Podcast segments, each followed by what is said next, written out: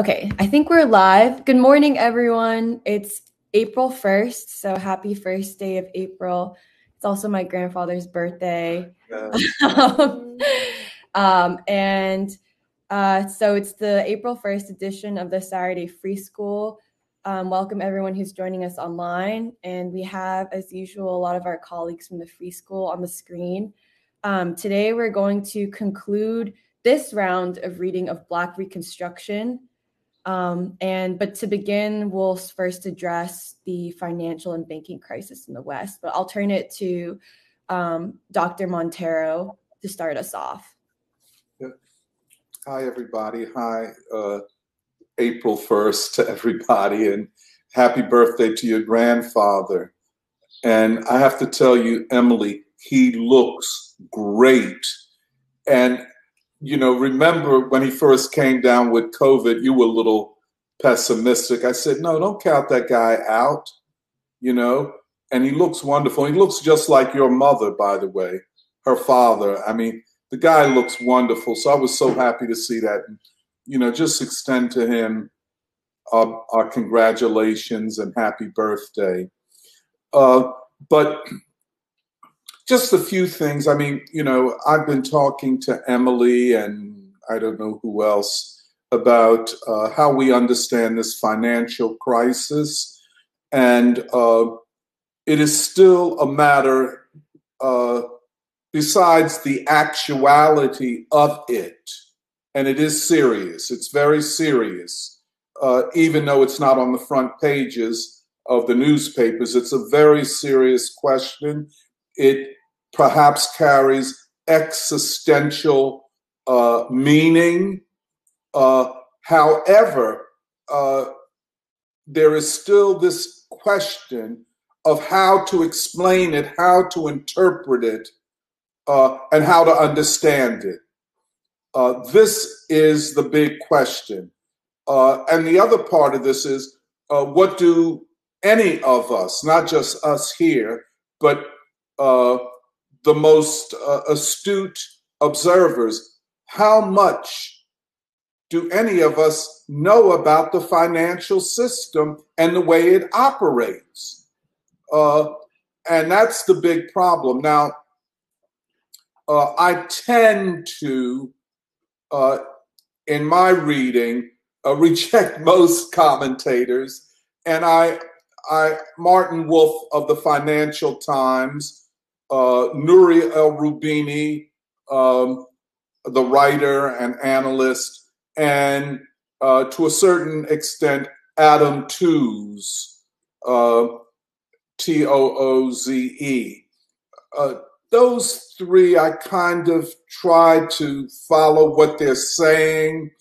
Uh, and um, of those three, I tend to um, uh, I tend to agree more with um, uh, Nouriel Roubini. Uh, in fact, um, uh, you know, we maybe get back to his book called Mega Threats, um, which he see, sees a convergence of crises, including tremendous debt, uh, the uh, stretching of the financial system beyond anything that it's capable of handling. When I say the financial system, I'm talking pretty much about the fundamental institutions that constitute uh, the financial system. And so we're talking about, of course, the largest banks, uh, hedge funds, brokerage houses, uh, and like that. When we say the largest, not only the largest Wall Street banks, but that next tier of medium banks like uh, Silicon Valley Bank, Signature Bank, uh, I think one called New Republic Bank, etc., uh, which now is the epicenter of the banking financial crisis that we're currently in. But uh, but Roubini sees this um, what he called mega threats, uh, ex, uh, a, uh, a, convergence of crises that produce uh, a existential crisis for the system. Uh, now, Adam Tooze, and you, did I spell his name T O O Z E?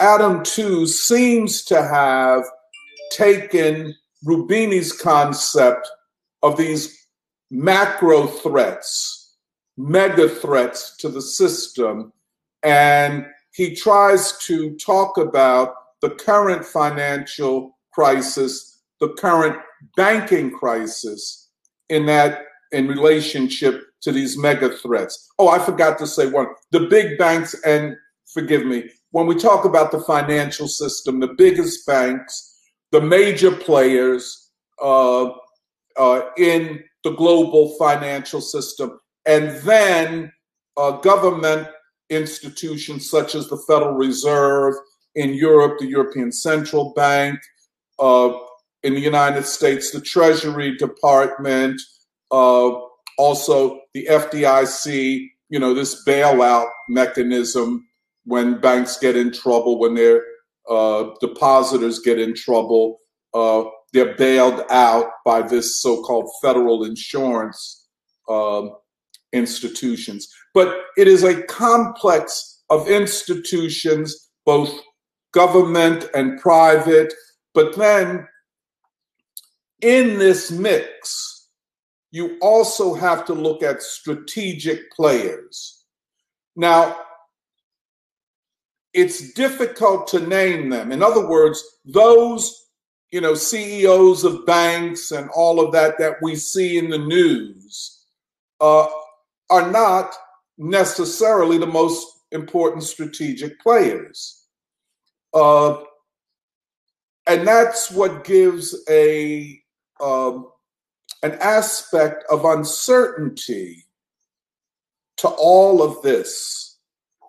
Uh, in other words, uh, we know that, for instance, Silicon Valley Bank collapsed. We know it was, as they say, over leveraged. In other words, it uh, had more debt on its books than assets. In other words, it was borrowing more than it was bringing in.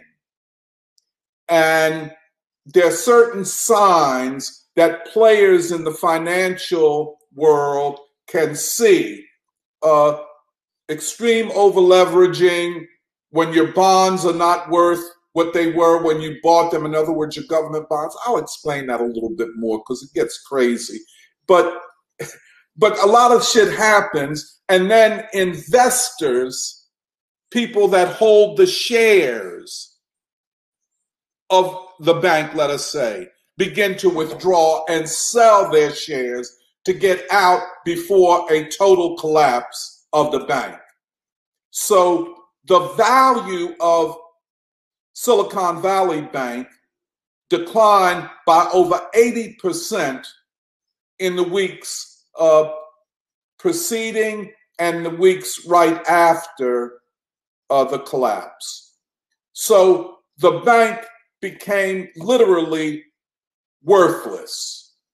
The shares in the bank were worthless. Now, what triggered this rush to get away from the bank? Oh, we don't know. We don't know everything that was happening because you're talking about a few very strategically placed players who have all of these researchers, people who do nothing but sit in front of computers 24 7, following the ups and downs of stocks, of especially stocks in banks and other financial institutions. So I say all of that to say that uh, in detail, uh, no one, at least that I read, can explain all of what happened. We do know, and this is, you get this from um, uh, Martin Wolf in the Financial Times and, and Adam Tooze they talk about policies that the government has to institute to prevent this thing from getting completely out of hand. That's what they talk about. But they never say what will be the medium range or short term impact of these policies. Does that make sense? They never say. I mean, printing more money? Well, printing more money is part of what produces inflation and hyperinflation. Okay, you print more money. You uh, bail out these financial institutions and so called banks. But what are the consequences? But more than that, not just the economic and financial consequences, but the consequences upon the masses of working people, upon the poor, and so on. Um, so they talk about policy and what the Fed or the central bank should do. But from my observation, they are not dealing with the short, medium, and long range impact of this. However, and, and what, what just one other thing. In an article by Martin Wolf, and I think you all might find this interesting, he talks about the financial crisis of 2008 as a financial crisis. He says 2007 to 2014. I think he says 2014, maybe 2015. In other words, he sees this crisis, the previous one, as a long duration financial crisis, which took up to $12 trillion of government buybacks of bonds and stocks to just get things back to some sort of normalcy or as they would say equilibrium uh, or again saving what they call the systemically uh, important banks so I, I think Wolf has introduced something very interesting this long financial crisis. And of by his accounting, that we've only um, been out of uh, for about eight years, and now we're back into another one. But this time, in a world where people, where nations like China and Saudi Arabia, those two in particular, Russia to a lesser extent, other nations too, are no longer interested in holding on to US government bonds, often called treasury notes. They don't want the American debt they don't feel that the U.S. can be trusted. Its policies are, are doing damage to the world, as well as the fact that they've used the privileged position of the US dollar to impose damaging economic and financial sanctions upon countries all over the world. So the de dollarization is both a response to the recklessness of the players in the US financial system. In other words, the CEOs and boards of these uh, big and medium sized banks, but also the fact that the US government does everything to create an environment of this type of recklessness. The world is no longer willing to support this type of recklessness. And that is why China and Saudi Arabia, in particular, two of the major holders of US Treasury notes, are getting rid of them and accumulating gold and the other side of this is the de dollarization. This is, I mean, I don't have the words to fully describe what could be the consequences of this. Um, if the dollar is no longer the dominant currency in the world, if major economies in the world no longer trust the dollar, which is not backed by gold, but the good faith, as it said on the dollar, of the US government. If the US government is no longer reliable or trusted as an objective player, as a fair player in the international financial and economic relationships, if it if the dollar is used by the US government to establish and fortify US hegemony, if that's what it's about, if there is no win win, if there is no, if there are no international rules, and I'm not talking about the rules based uh, world order that the US government, Biden administration talk. I'm talking about if there are no rules that nations and corporations uh, abide by in their financial and economic relations, if the United States feels that it has the right to trump whatever other nations do and to punish other nations then why should we hold US bonds? Why should we even trade using the US dollar?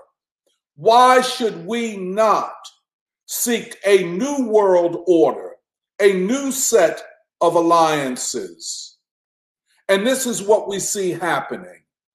The dollar is weakening, and financial and banking crises are becoming ever more frequent.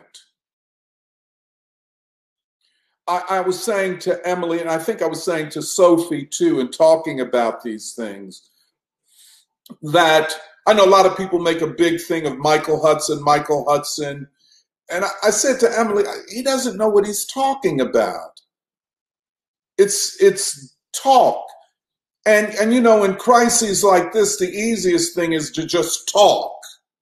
And you get a lot of talk from people. Um, also, even you take people like Martin Wolf or or uh, Adam Tooze or or not so much Nouriel Roubini. I think he's the most honest of all of them. But uh, you can only get so much from them because there's certain regions of this world economy especially the deep plumbing, you know, of the world financial system. And by what that is, very few people have gone down into the basement. You know, it's just like my basement. I don't like to go down there. It's too many uh, spider webs and it's too damn, you know. Who wants to go? You know, that's why people get plumbers, you know, to go and check their pipes hey man, we don't fully know what's going on. And all of these invented financial instruments, you know, be it cryptocurrency, be it um, uh, subprime mortgages, uh, be it um, uh, financing uh, tech upstarts artificial intelligence upstarts, uh, all of these kind of instruments that allow, and I put quotes, investors to make money without investing in the production of goods and services for a market. Um, this has unbelievable consequences. And it is about making money off of money. And hence you get all of this talk about new monetary theory. Well, but how does your new theory relate to older theories? And by the way, there is not one single theory of money because there's not a single function of money. And, you know, I, we can get into that. I don't feel like talking about that right now. But uh, I say all of that to say that it is indeed a financial crisis. Few, if any, people fully understand the totality of it. But the other thing that none of them seem to want to talk about is that the financial crisis is in the end a political crisis. Because, because the political uh, situation, let us say in the United States, but throughout the Western world, uh, is so gridlocked, is so divided, that governments uh, or the elected parliaments and congresses cannot decide on anything. So they kick the ball into the court of the Federal Reserve. Just like they can't decide upon legislation. So they kick the ball in the uh, court of the Supreme Court. So you have unelected officials deciding policy for hundreds of millions of people in the United States. And nothing is debated or discussed. That's what I want to say. It's a huge political crisis that uh, I think sharpens and intensifies what is a existential crisis of the financial system. Nobody wants to decide anything. So I'll just stop there. I think, uh, uh, Jerry, you had your hand. You want to say something? Oh no, I I just had some questions based on what you're saying because well, it's like basically two questions. One of which is, I think when a lot of commentators who are trying to understand the SVB crisis or the the bailout, the collapse, and all of that, I think there is kind of a interpretation of all of it that it was an intentional that they basically a, a, a select few people basically intentionally crashed collapsed that bank. And it's part of a larger narrative that i've seen voiced by people like tucker you know that say the the biden administration is trying to deliberately undermine actually us hegemony in some ways. And but I, I think it's it's a larger question of like do you interpret it as something that was deliberately done or do you view it as a manifestation of the kind of environment that was created within the financial system in the US yeah. I think that those have different implications and maybe it could be a mix of both but you know there's yeah there's ways that people interpret it as like you know people like tucker who are like actually us dollar hegemony is a good thing because it means that um, there's not as much inflation in the US, like things like that, and that it's actually been good positive for the American people. But I feel like, and so in that sense, they interpret the Biden administration and those elites in the Biden, Biden administration is actually trying to deliberately undermine the position of the United States. But I've just seen that as one of the running narratives. But yeah, so like one of my questions is, can I just answer, just say something about that? First of all, Tucker Carlson is a libertarian, and a often he morphs into conspiracy theories. Uh, of course, there are strategic players on both sides, on the government side and on the banking side. Yes, granted. But then everything is not a matter of, of individuals. There are some structural issues. There are global international relationship issues. And, um, and there, you know, there, there's such enormous gaps in uh, Tucker's um, analysis that I find it, and this is not just with him, I find so many people talking about this, it's almost worthless because uh, he, it's just, he doesn't, he doesn't know how to look at a more holistic and um, I use this word dialectical mm-hmm. uh, process there's a whole lot going on. And uh, SVB is just a part of something larger. Right. Because I think it it's kind of like, yeah, whether I think it's true that, you know, you can look at the American ruling class and see a lot of things that they're deliberately doing to basically attack the American people. But I think what's missing is a sense of like systemic crises, like crises that are actually produced through history and not just because a handful of people suddenly, randomly decided one day that they wanted to like bring down mm-hmm. the US dollar. Yeah. And I guess that gets to my other question, which is what do you think will actually be the impact, especially on the American people, if this trend of de-dollarization continues to unfold?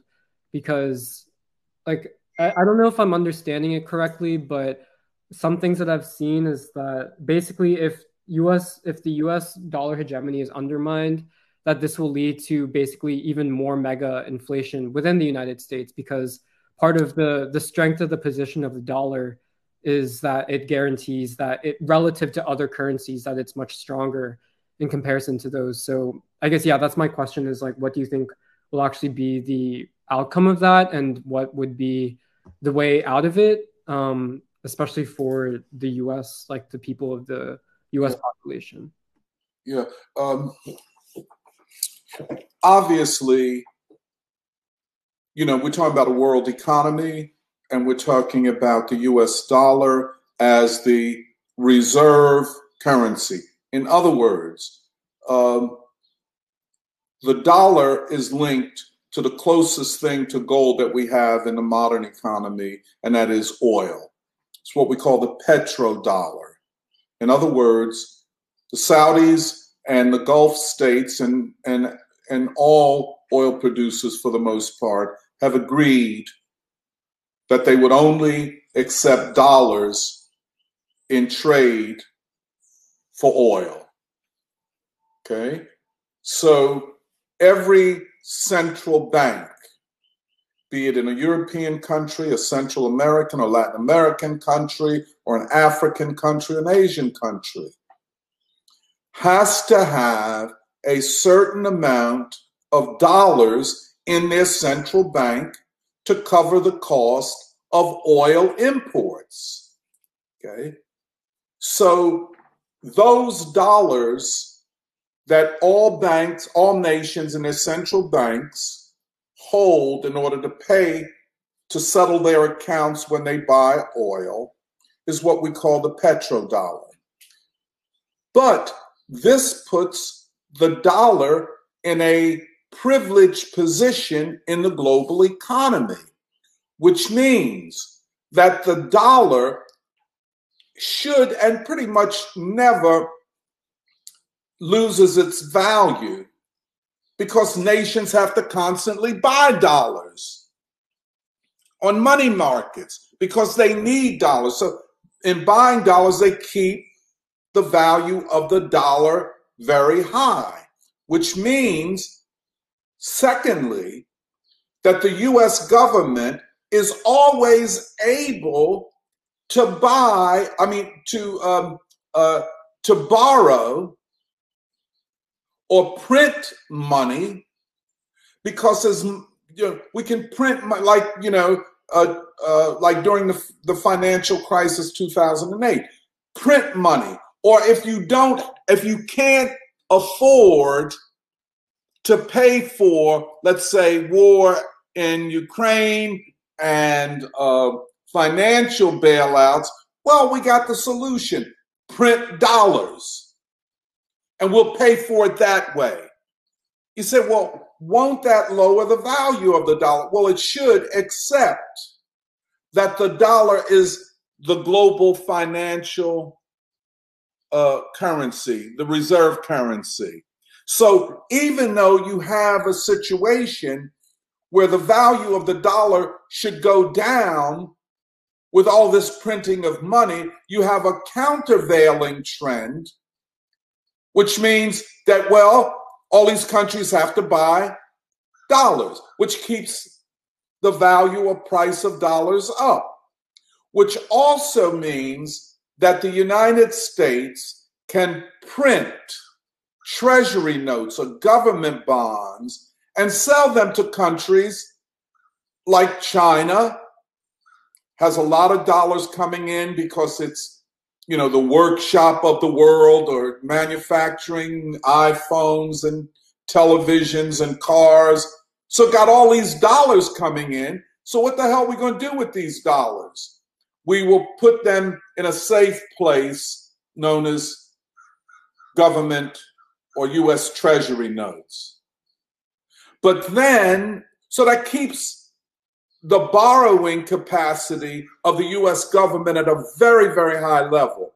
No economy in the world has been able to operate like the US economy, like the US government, and that's precisely because of the privileged position of the US dollar.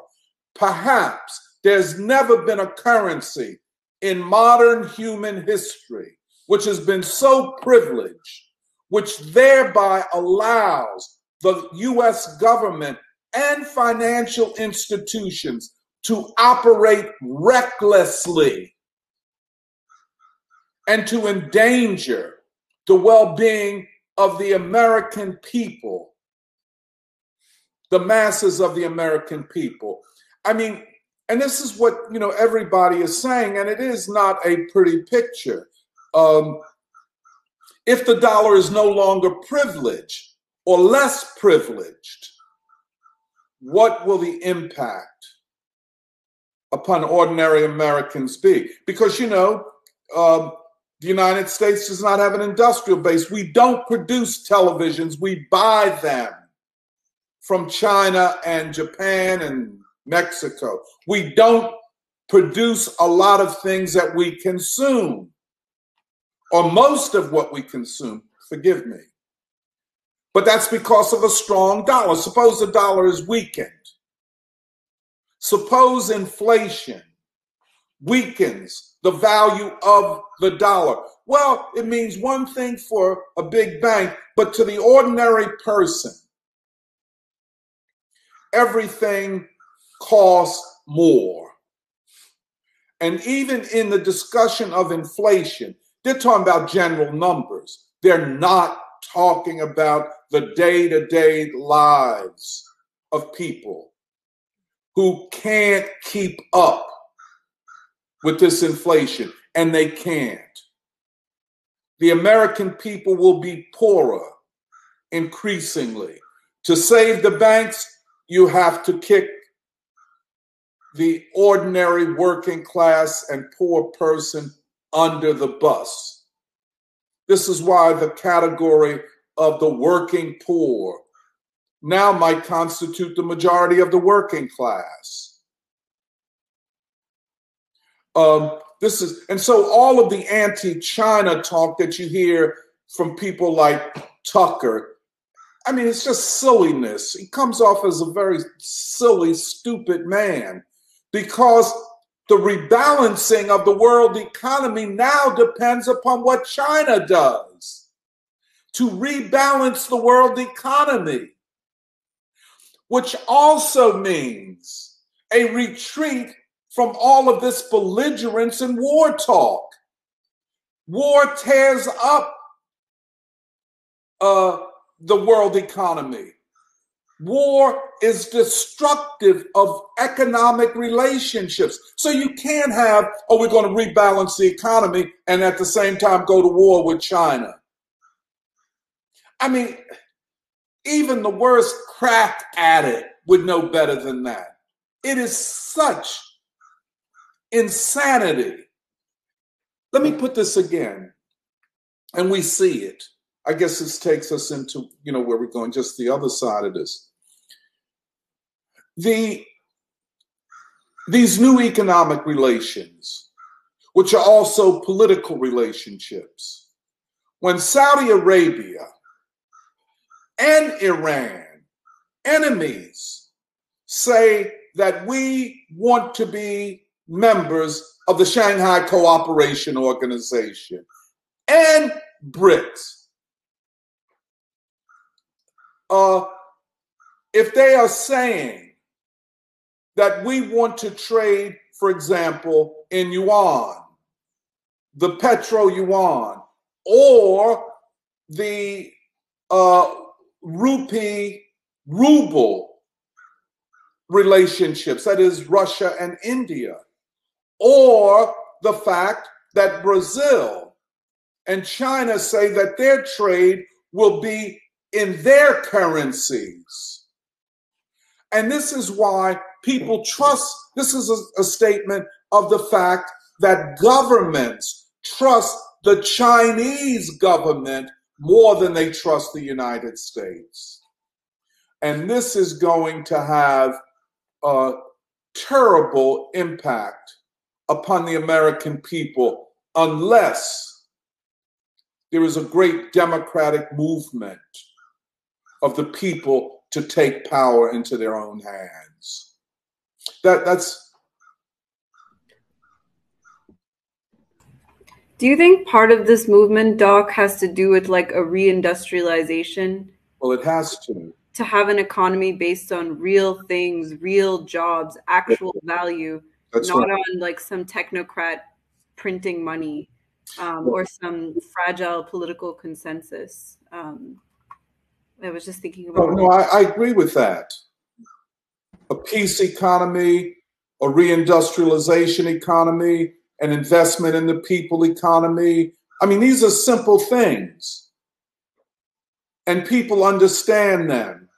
And this is why the politics of movements is very important, and that we understand the struggle to unite the American people and this is back to our discussion last week. Any anything that uh, promotes divisiveness and divisions and and and cannot and does not seek those points of agreement, be it on war and peace, be it on AFRICOM, be it on Ukraine, but ultimately every discussion of peace is also a discussion of a peace economy.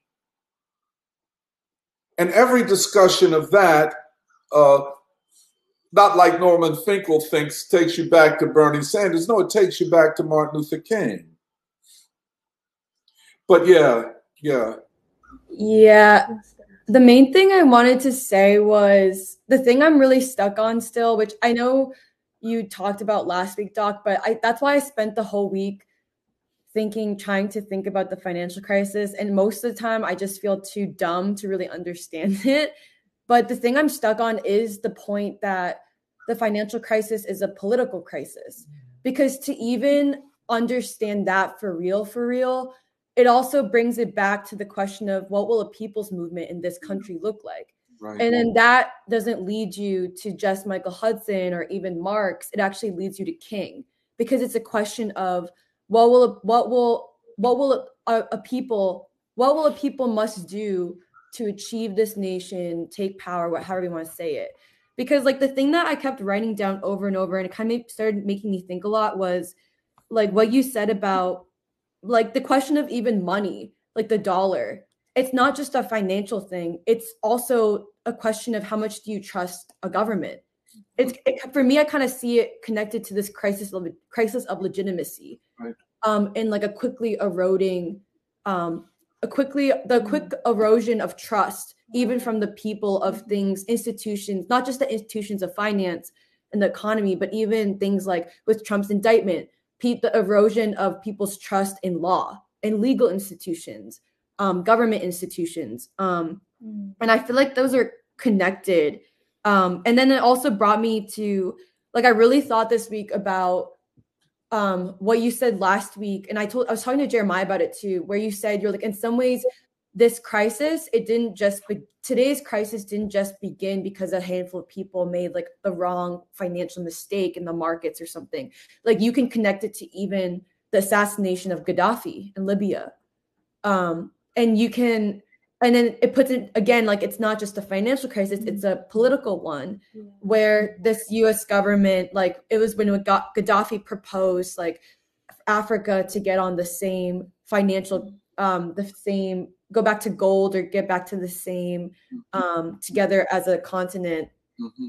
on the same financial basis which was like not just necessarily a challenge to the US, but it was also a recognition of like a long systemic crisis, Mhm. political. Um, but I also brought that up just because it reminded me of what we talked about how you have to, you can't just see this as a financial crisis. You have to also see it as something that warrants a conversation about international democracy. Um, Mhm. and oh, what else was I gonna say? But yeah, just that because I I wanted to also bring up the people's movement thing, how you need to see the financial crisis as a political one, because I actually think it also brings up the question over and over again of we also need to recognize when you kind of always have to be looking out for when in what is a terrible crisis in all dimensions and thus an existential crisis of in the US like how are the ruling class or st- even you could say strategic players who we don't even know Mhm. How are they trying to distract the people even with the, this financial crisis i feel like? Because i started thinking about how everyone for example i feel like there's a new movement to convince people that the enemy is ceos of companies mm-hmm. like the starbucks ceo but it's kind of what you were saying where it's like actually it's not the ceos who are necessarily the most strategic players. It's something deep it's a deeper plumbing. But in some ways i feel like people like bernie sanders or these fake progressives who are elected in government they're starting to do these congressional like these congressional shows of like parading out like Howard Schultz or other CEOs saying like, "Oh, let's put them to the guillotine and that'll solve our problems." The problem is that like the CEOs hold most of the wealth, but actually there's a deeper plumbing. Yeah. Um, and I actually feel like in some ways it's a little bit of a it's a it's a similar distraction or neut- trying like an ideological neutralization in the same ways that people are trying to say that Trump is the enemy.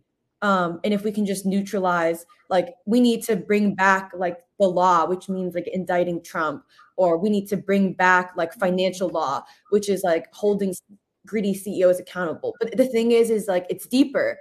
Um, so I was just kind of connecting all this. Did say something? I kind of did, but I'm also not quite. Uh, this is just something I've thought about for the first time. I, I feel like I've I have also had a very difficult time understanding the financial crisis. Like when I go back to California, I always ask my mom for financial advice, and she's like, "Let's just move the money from here to here," and I always do it. I have no idea if that's good and sound advice because I feel like ordinary people, even the most smartest people, yeah, there's there's just no way now more than ever to really like yeah not just see the future but just start asking they can't help but ask questions of where things are what this will mean. And some people are more afraid to even begin asking that. They're like no there's no crisis. Or like no we're going in and what's that response going to be? Um, i was just going to say that i hadn't I had just thought about what you had said about the importance of the people's movement and how all of this doesn't just lead you to Marx or um, but a king. And I actually was just I I hadn't thought about this phrase in a very long time, but it just came to me. It's that when King gave that speech in 1963 at Washington, he used the phrase, "We've come here to cash a check."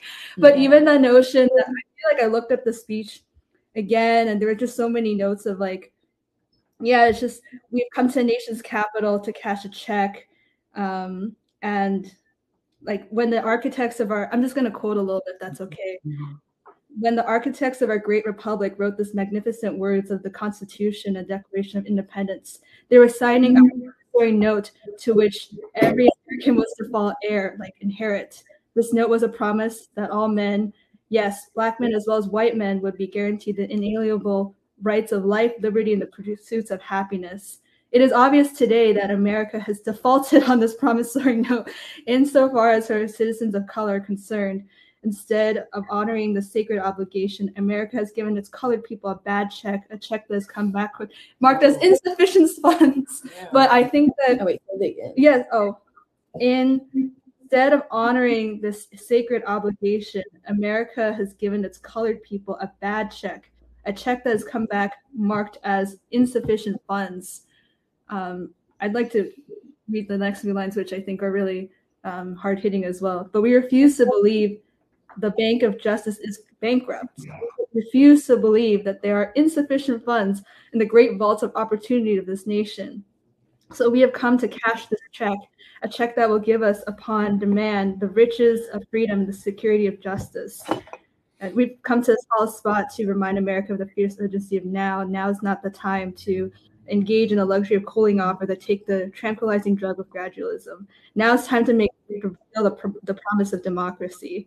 I mean, I've yet to really see these metaphors. I don't feel like it would have been natural for me to think in terms of both like a literal sort of like banking or financial sort of system, but I do think that um, if you do see it as a political crisis today, or even these questions of economic, as always linked with you know politics, political economy, but even what this means for a people's movement, I think it's opening up a lot of thoughts that I'm just just sitting with, and I feel like I don't know why people aren't reaching for this mm-hmm.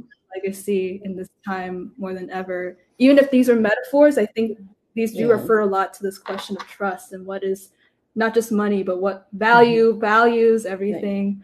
Right. So that's that's where I'm at. I'm curious to know if that sparked anything else for other people too. Can I just add because that actually gets to some of the comments we have. Um, but yeah, so people like Todd, Wayne Curtis, Aaron, Ware Pilgrim, Christopher Romero on uh, YouTube and Facebook are saying good morning, and then Don DeBar shared the link I think to the Martin Wolf article on on Facebook from the Financial Times, and then um, there's a question from Wayne Curtis saying, "I think I'll have to read Capital by Marx in order to have a base understanding for capitalism and its political activities in our wage working expendable neighborhoods." But it's framed as like a question, but I think part of kind of the underlying i think logic of even the discussion we're having is i feel like the question is not what is the best framework for understanding the economy but rather what is the best framework for understanding the movement of history and i feel like that because that ultimately is what marxism contributed was a anal- like a kind of like a framework and a critique towards understanding the actual movement of history and I feel like what we're trying to get at is like, yes, you have to understand the economy, but like in order to actually understand where things are moving, which is ultimately like what is going to be the fate of the people of this country and also the peoples of the world. Like it's not like what we're trying to draw tease out and develop is not just like a better framework of the economy, like understanding the economy than Marx, but rather like to use Marxism or to assume some of Marxist like kind of Marxist categories and frameworks, but we're trying to get at a larger a larger question of like actually where is his like where is the world moving? Where is history moving? Um, and i think that's also why like we centralize people like du bois um, in that way because we're not trying to basically develop like a better theory of like eco- like economics like a better theory of like critique of capitalism or something but rather something that like assumes those things but is framed is aimed at like a larger question. Um, I don't know. That was just a thought that I had because I think people may have a kind of instinctive reaction to be like, oh, like what is the best thing that I need to read to understand the economy today?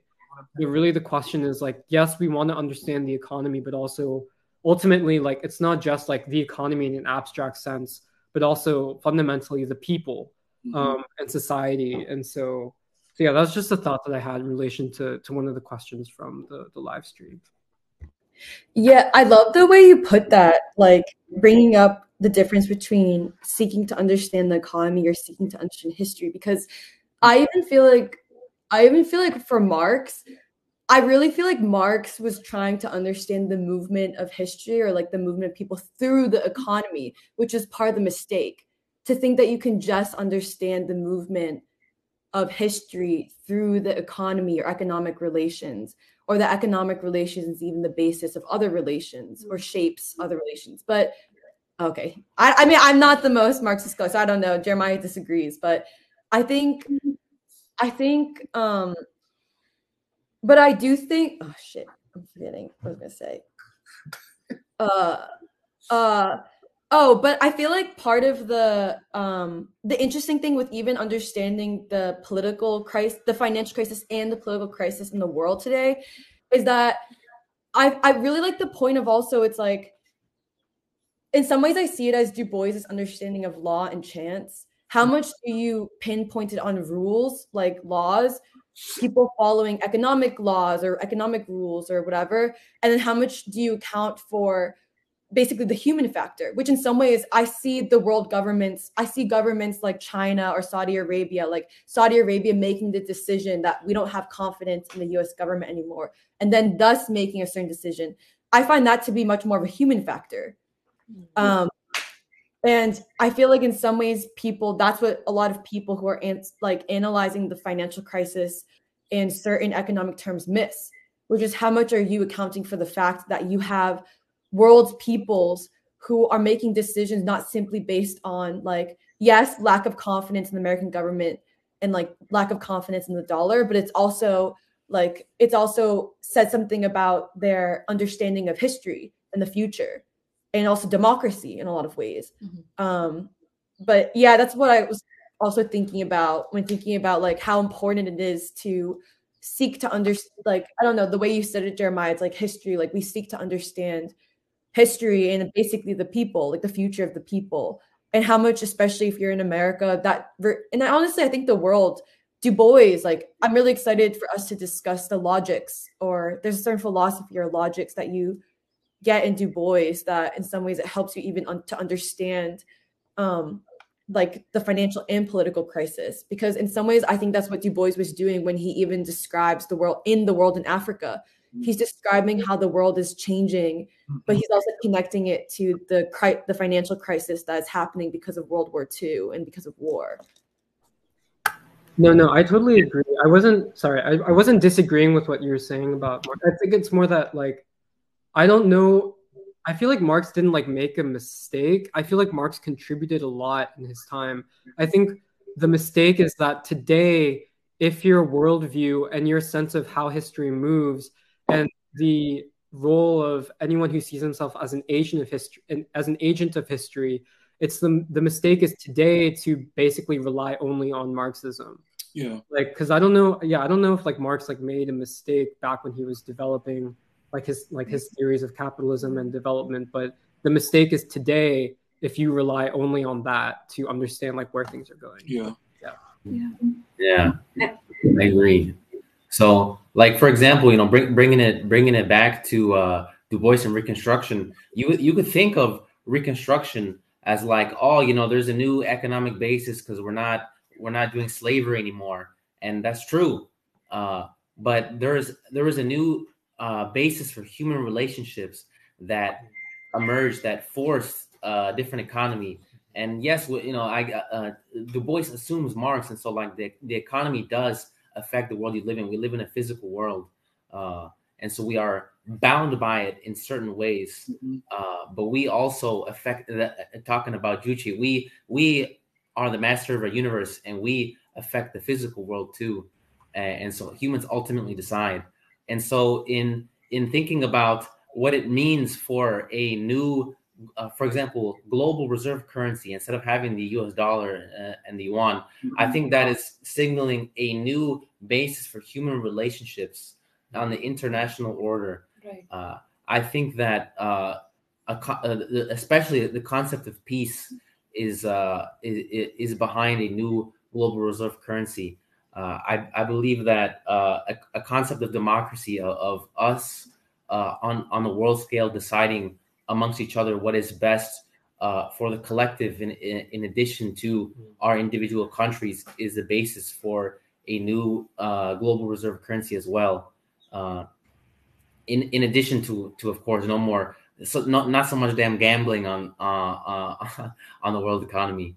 Uh, and so uh, when, when uh, you know I, I like hard technical things so you know i also like I, I get too caught up in some of these mechanisms man you know i'd be on investopedia all day but more, more, more importantly uh, I, I, I think the the logic of history as we've all been saying uh, is is much more human uh, and no uh, analyst is going to give us that we should look. I think it's important to see things like what is the, what the interest rate doing because I think that signals some of the decisions that people are making. That that is signaling uh, hum, uh, some human factors that are uh, uh, underplaying.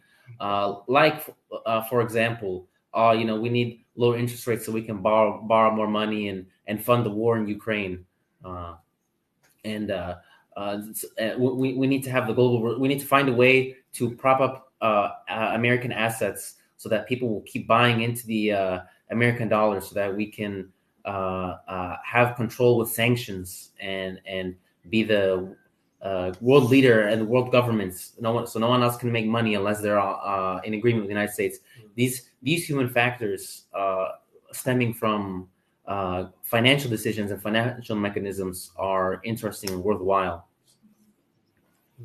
I, I, I just wanted to quickly add that that the king uh, quote that Kathy was mentioning, uh, were you know it made me think that again agreeing with everybody that thinking of everything from like an economic framework is not enough because then you know you wouldn't be able to connect like the fact that you know in philadelphia we had a scare that there would be no drinking water for instance for a few days what's happening in east palestine all these things are not unrelated from what's happening in the economic sphere. What's essential is that the social contract has broken down like king was saying. Mm-hmm. and also like you know this also cannot be understood without an analysis of imperialism because what happens to the dollar it affects the economies. For instance right now i was just commenting on the fact that the exchange rate between the rupee and the dollar is at an all time high i mean even though it seems like the dollar value is going down because of all these economic decisions are made in this country it's affecting the economies of the rest of the world so, you know, yeah, I just want to add that. Yeah. Yeah, I mean, also just coming from this um, left conference, it's just because of this left thinking, they can't see the change in political uh, in in the political directions because it's not just the composition of or the, the like they'll all try to characterize the economic nature of the state or who the but it, it's a question of political leadership um, and what decisions you make, what side of history you choose to be on. And that's really what we're seeing. And I just wanted to read this part from um, Propaganda of History, which I know we're going to read, but maybe this is like just a, a preview. Um, and he's criticizing Charles and Mary Beard's Rise of American Civilization. He said, one reads, for instance, Charles and Mary Beard's Rise of American Civilization with a comfortable feeling that nothing right or wrong is involved Manufacturing and industry develop in north, agrarian feudalism develops in south. They clash as winds and waters strive, and the stronger forces develop the tremendous industrial machine that governs us so magnificently and selfishly today.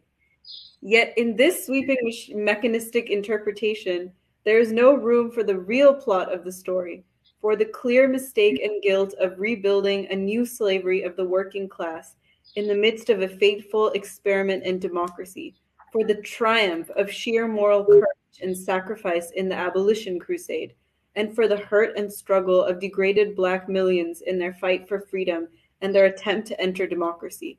Can all this be omitted or half suppressed in a treatise that calls itself scientific? And then you get into the question what does it mean to be scientific? You know, what is science? And yeah, it's just it's just a hell of a it's just a hell of a formulation. On page 715 of this, he didn't get tired by the end. He just kept going. So yeah, I think it it just it goes to everything we're saying about um, human agency, human will, and just the power of being a human being um, and living, living for something.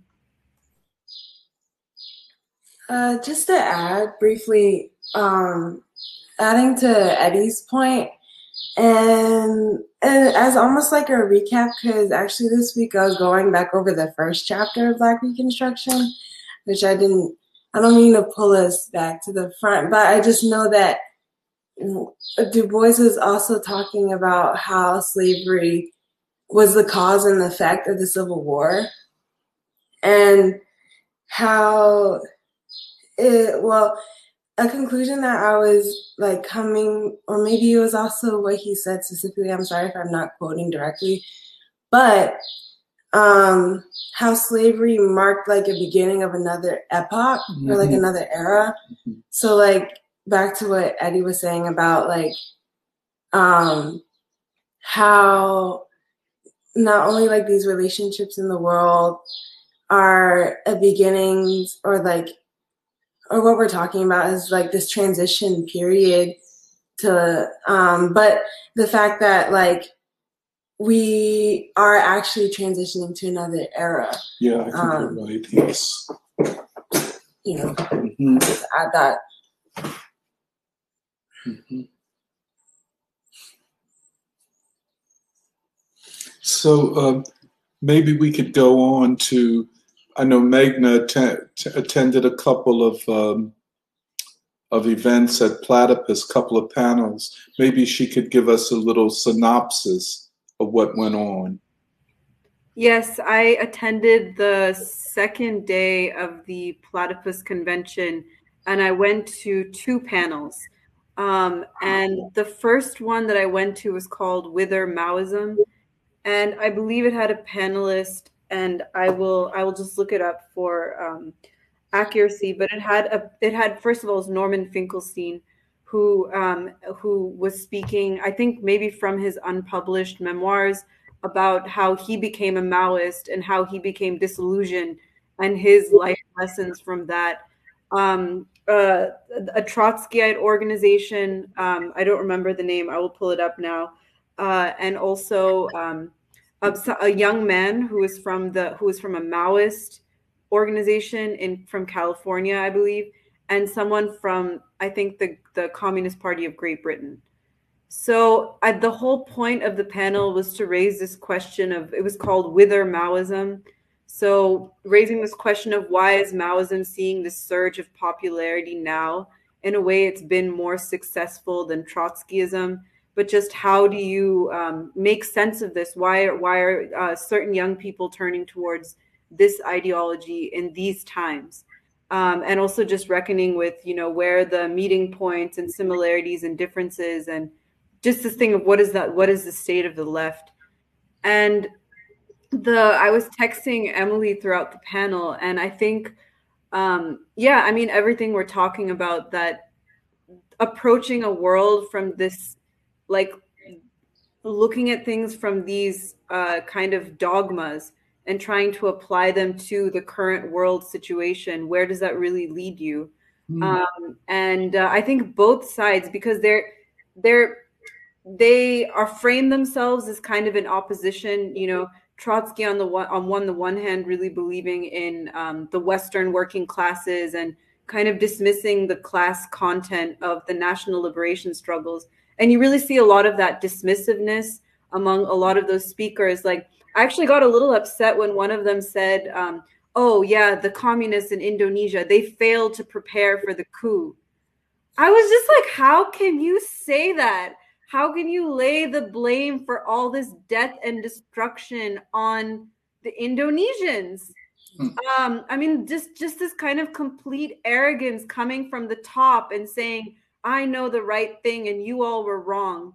So, I mean, that was one, you know, trend in the panel. Um, but I think we've seen that before. We know what that is.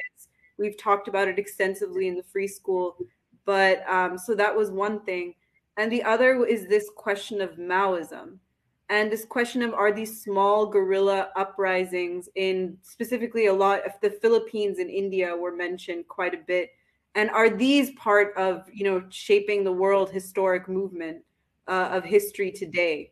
Um, and so it was um, you know and the young man really believed that it was um, that this is really a, a cause for hope whereas other people on the panel were saying i mean look i've lived through this i've seen this this is just leading into failure and this is not going anywhere. Um, but the young man kind of persisted in saying i believe in this you know i take my leadership from he was kind of saying that I take my leadership from these third world liberation struggles, and this is where young people today can find hope. But um, what I told Emily that I felt was really missing is just an understanding of the working class today. and the struggle for peace, the common aspirations of people in wanting peace. You know, both in the heart of the empire, in the West, people who are so war weary, sick of these this regime change, and also all over the world, people who are you know moving their nations and saying we want a different system. We're we're tired of this Western uh, supremacy and destabilization. We want a new world democracy. So I mean, this is I guess also this is just what what I really felt was what what is what is always missing from cir- circles like this is you know the world communist movement, the anti-colonial struggle, the civil rights movement, the boys the Black liberation struggle. All of these things are not there, and so I myself am like, you know, I mean, it, it's always interesting to go and see what people are thinking. It was a big turnout of a lot of disillusioned young white people with a, a smattering of Asians. Um, and so I thought that was also really interesting that there's just a lot of um, disappointed, angry young people just trying to search for something. But and also this thing of we need to be in conversation with history and we need to have intergenerational dialogue, but also which which history or what what history? How do you understand history? What is your relationship to the people? And so, I mean, it was good to go and see, you know, what some of these conversations are. and But I, I think that, you know, the, the, the kind of conversations we're having, I do feel are much more advanced and much more in keeping with um, the conditions faced by working people today and understanding their movements. So that was one panel. The second panel was just Norman Finkelstein, um, and he was talking about his book, which is about um, basically uh, his gripes with cancel culture and really defending this idea of academic freedom. Mm-hmm. And the thing is, his his whole critique of the woke is that it's a very simple critique that wokeism was brought out to uh, stop class consciousness from growing.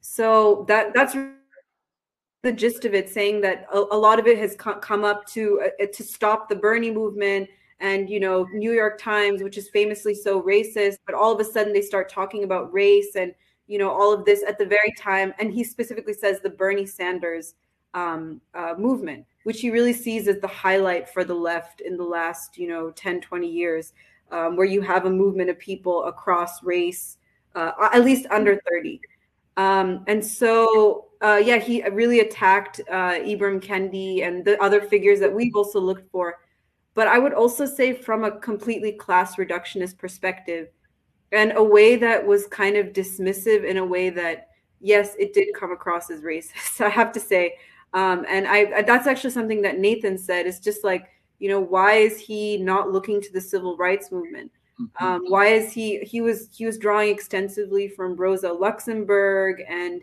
um, also he's talk he's reading Trotsky and his great figure that he was really looking towards is John Stuart Mill. and I felt that it was kind of who's this, you know, liberal uh, philosopher, marketplace of ideas.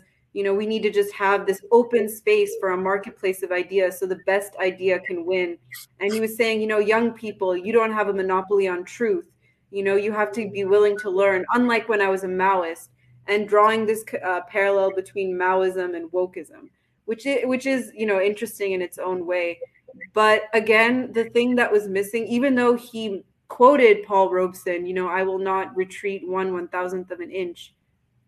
The ideas, the framework, the contribution of Robeson and these black thinkers, why don't you draw on those? Why don't you use those? You know, because our I, I feel like our critique of the woke thing is that it's a it's a fundamental distortion of the black freedom struggle mm. and that is the purpose to mislead people and to uh yeah i mean to to take the struggle for racism and the struggle against imperialism and just the struggle for humanity to take that away from the youth and to to to, to keep it in the um, kind of manager managerial uh, domain of um, these uh, university educated elites. It's to take it away from the people.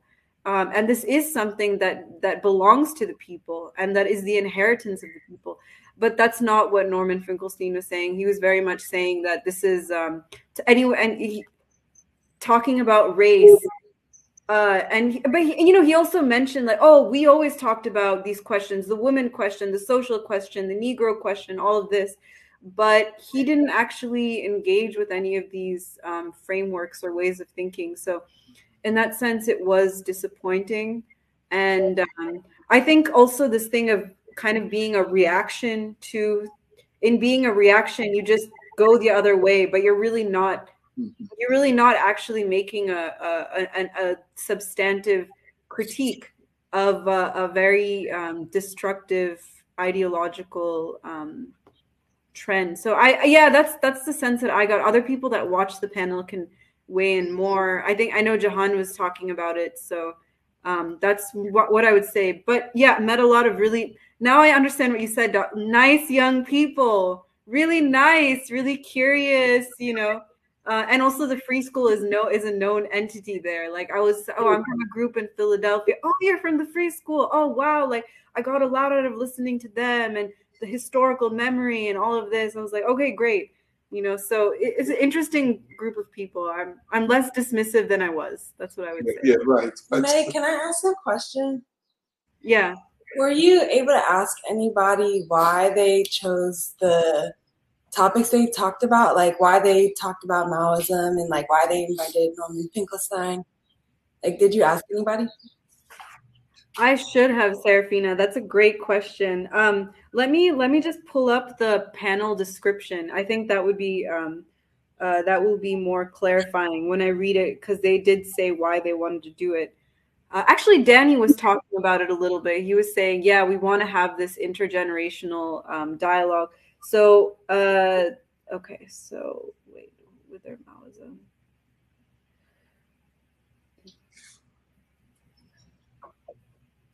And it's also going on today, so I'm sure we'll have more um, updates to uh, next week. Okay, formative for many student radicals who came of age in the 1960s and 70s were the Students for a Democratic Society, the Cultural Revolution, May 1968 in Paris, Revolutions in the Third World, and the 1970s New Communist Movement. For many leftists who sought to engage, critique, and advance these movements, Marxism meant Maoism, which they understood to be an advancement of Marxism Leninism.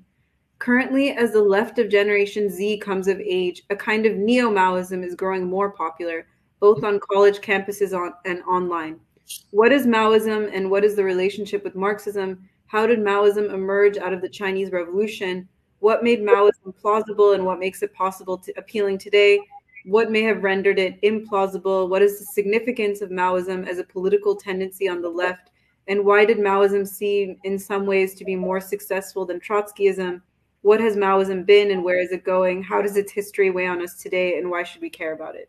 And of course, Maoism today means opposing Chinese finance capitalism and you know finance imperialism and how um, CPI, Communist Party of India, Maoists released a pamphlet talking about how uh, China is the new social imperialism, and you know, yeah, I mean, I yeah. So make of it what you will. That's kind of where they're coming from. Um, well, you know, I, I saw some of the panel. I didn't get to see all of it, but uh, I, I have uh, obviously over the past couple years been listening to uh, Finkelstein, uh, and some of the stuff that he sounds like what Meghna was sharing sounds like it's it's basically he's you know repeating some of the things he said on other podcasts and so on. Um, so, well, first I wanted to say uh, on this thing of Maoism, it seems to me that the reason they're so interested in it uh, at the expense of other things, which we would think would be more useful to spend time on, is that uh, because Maoism had such a appeal to the predominantly white Western student uh, movements, and like they mentioned, like they even equated in that thing the French student movement with revolutions in the Third World, mm-hmm. and that was what Meghna was just reading. Um, and you know, of course, SDS and all these other move, and you know, because their base is also, or their appeal is also to this, you know, uh, people on campuses like University of Chicago, and uh, I think there's there's another trend which I've also seen on the internet in recent years of like uh, Western leftists who are very, uh, you know, who are, who are not really very interested. Actually, there's a whole ideology where they don't even. It's kind of tied with the settler thing, where they don't even believe that there is a working class in the West or in the US. They just, and so they're like the real working class movement is these very uh, romanticized and flashy, quote unquote, Maoist revolutionary movements like the Philippines one or the India one. Some of the people of the school of thought were really into that Rojava movement that was happening in Syria at one point. Because you know you have these pictures of these people with guns and stuff, but you but it's not a very serious approach to the sustained working class movement, whether in the third world uh, or the West. But you see why it has this appeal to the uh, certain sections of the uh, student um, left and so on. Mm-hmm. And yeah, when so then coming to Finkelstein, I mean, I, have kind of followed him over the years, probably you know, and uh, I think that he's kind of reached his limits in terms of his ability to understand and contribute to what's happening. I mean, first of all, I don't think he's really reckoned fully with his own past mistakes. Like he, you know, he talks about, okay, I was a Maoist, then I kind of got into. Essentially, uh, he, he talked about how he went to university and he's influenced by Chomsky and so on and so he became an expert on all these things. He's really into the facts, like whether it's Palestine, which to some extent is good, like on Palestine, but it's mm-hmm. limited in terms of understanding broader issues. Uh, it's, it's basically an extreme form of empiricism where you believe that uh, the facts tell you everything, and that's kind of where he's getting into. And he, I don't think he's seriously reckoned with the color line. I mean, he wants to reduce everyone who talks about the color line to a Kendi. He hmm. wants to kind of bring in Du Bois or Robeson in a very token way just to talk about, oh, okay, they dealt with race. All right, now let's get back to the main theorist, Lux. Trotsky, for God's sakes, getting into Trotsky. But I mean, it tells you a lot that to understand uh, the crisis in the United States, he finds a German from the early 20th century more relevant than uh, great American thinkers like Du Bois. And uh, the other thing is, I don't think. I mean, he does definitely. I guess to compensate for his past Maoism, whatever he has, he still is kind of into a lot of anti-communist stuff. He still is like China's an authoritarian country. Soviet Union is an authoritarian thing. I've even heard him denounce the Syrian government and say it's authoritarian and blah blah blah. But on the one hand, so you will dismiss all these projects as authoritarian, and if we try to bring in like talk, a Robeson or a Du Bois or someone talking positively about it, you'll dismiss them as naive and authoritarian, as I've heard him do in the past. Uh, and similarly, standards will apply if you bring in any intellectual from those societies. But then you could bring in John Stuart Mill, who, for for the record, spent over 20 years as an official of the British East India Company in India. Everyone should know that. Great champion of liberalism and human rights. This is the legacy of Western liberalism. And obviously, we're not saying don't read him. Fair enough, read him, critique him, agree or disagree. But you have to put that on the table. So it also tells me a lot that you don't want to read Du Bois. Right. Yeah. Your foundational figure is going to be a former English East India Company official. Right. I mean, yeah. It's like Du Bois says in The World and Africa, you know, by this lie, humanity was checked, progress, all the um, all of the achievements of Western civilization are uh, completely compromised and just corrupted because of this basic lie about humanity. So, I mean, that's what you would get from if you read Du Bois. You wouldn't, you would understand a John Stuart Mill. You wouldn't say, "Oh, I'm going to use his ideas for," you know. But I mean, this is, is this really free speech when it's predicated on just the um, destruction? I mean, yeah, this this is it's it's an old thing we've talked about. Yeah, I mean he's also I think he's reached a point where he uh, also the thing is he he's he's not interested really in the capacity of the people. I mean he thinks the greatest you know the best thing was the Bernie movement. Identity politics, like Meghna was saying, was made to wreck the Bernie movement. He's not really, first of all, not taking Bernie to task for the fact that Bernie sold out his own movement uh, for the fact that Bernie is basically an imperialist. I don't. I mean, he's a social imperialist, not China. You name and every single imperialist issue is on the wrong side. Also, I think he's basically completely compromised with politics. I mean, he was the biggest promoter of AOC and the Squad, so I don't really see how identity politics is set up, so to speak, at this point at least, against the Bernie movement. Maybe initially at, at some point when he when he had some potential, which he's long ago sold out on. Um, and uh, so he so he's not really interested in Finkelstein, that is, in the capacity of the American people to struggle. Therefore, he doesn't see the Trump phenomenon. He doesn't see it as a significant thing. I haven't heard him say anything about the peace march that happened. I don't know if he talks about it in the panel, uh, but the the potential for that, uh, and so that makes him uh, very limited in in what he can offer at this point. Oh, well, I also just wanted to ask a question to the people who listened or attended this year. And then, because I know that uh, like quite a few of us also attended or listened last year. And I wanted to ask if any, like, did you guys identify any major ideological shifts in platypus between this year and last year? Hmm. Like, if at all, you know,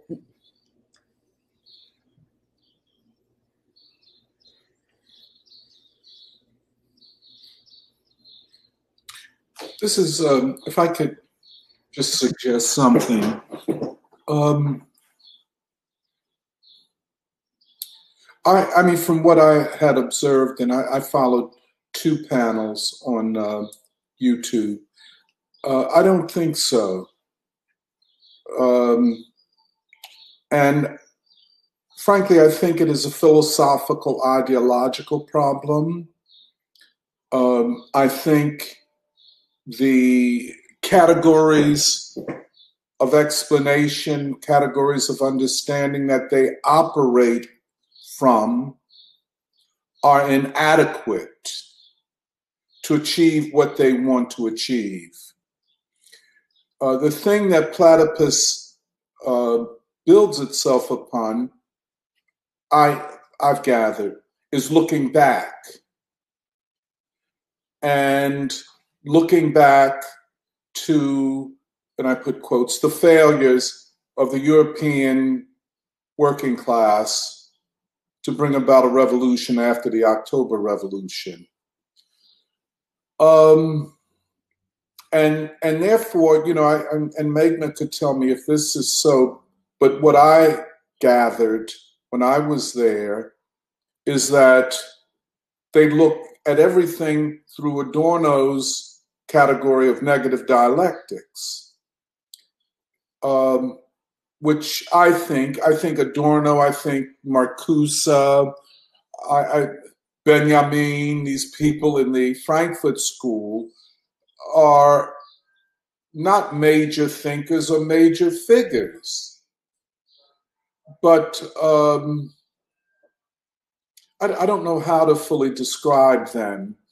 Uh, however, you know, the authority, let us say, of a Rosa Luxemburg or of a Leon Trotsky.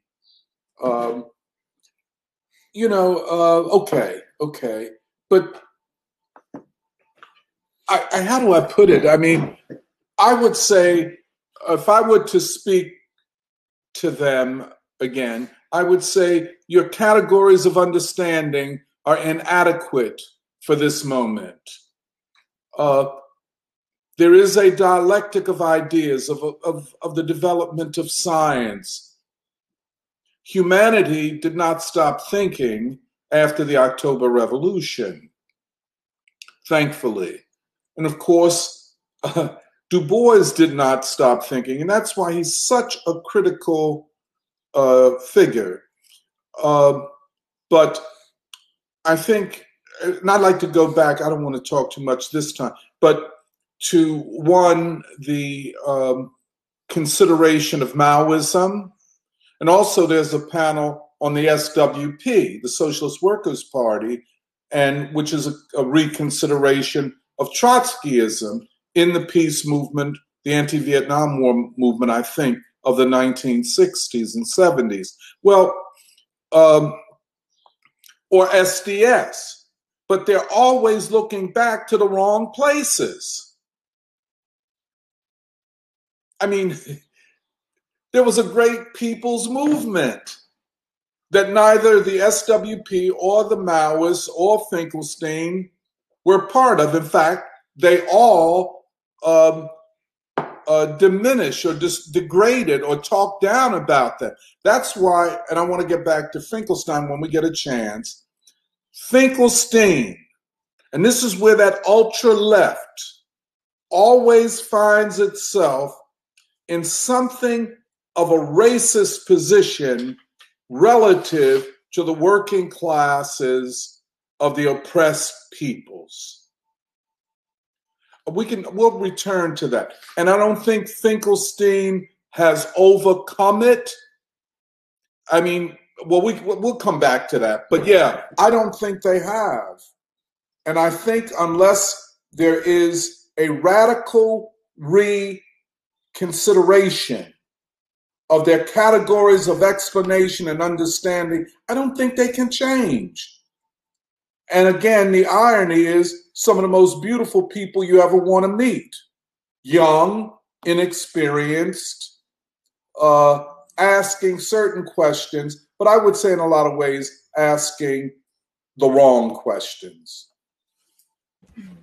Um, part of me of this question has already been asked, but I was just curious as to what the um, like fundamental difference between uh, Maoism and Trotskyism is, because obviously these are very different historical figures, um, but they seem to be coming to very similar conclusions, at least in the modern context. yeah. Uh, Emil, could we come back to that? I want to come back to that because uh, I think I think Johan and and Meghna are very right about this. Um, Finkelstein is a uh, a representative of a trend from back in that days um, that is bigger than him. So, but we, when we go back, but but I'm I'm interested in his um, uh, the panel his treatment of. Oh yeah, I think we already discussed his book. Uh, but let's let's come back to that. I want to come back to that. That's a very very important question.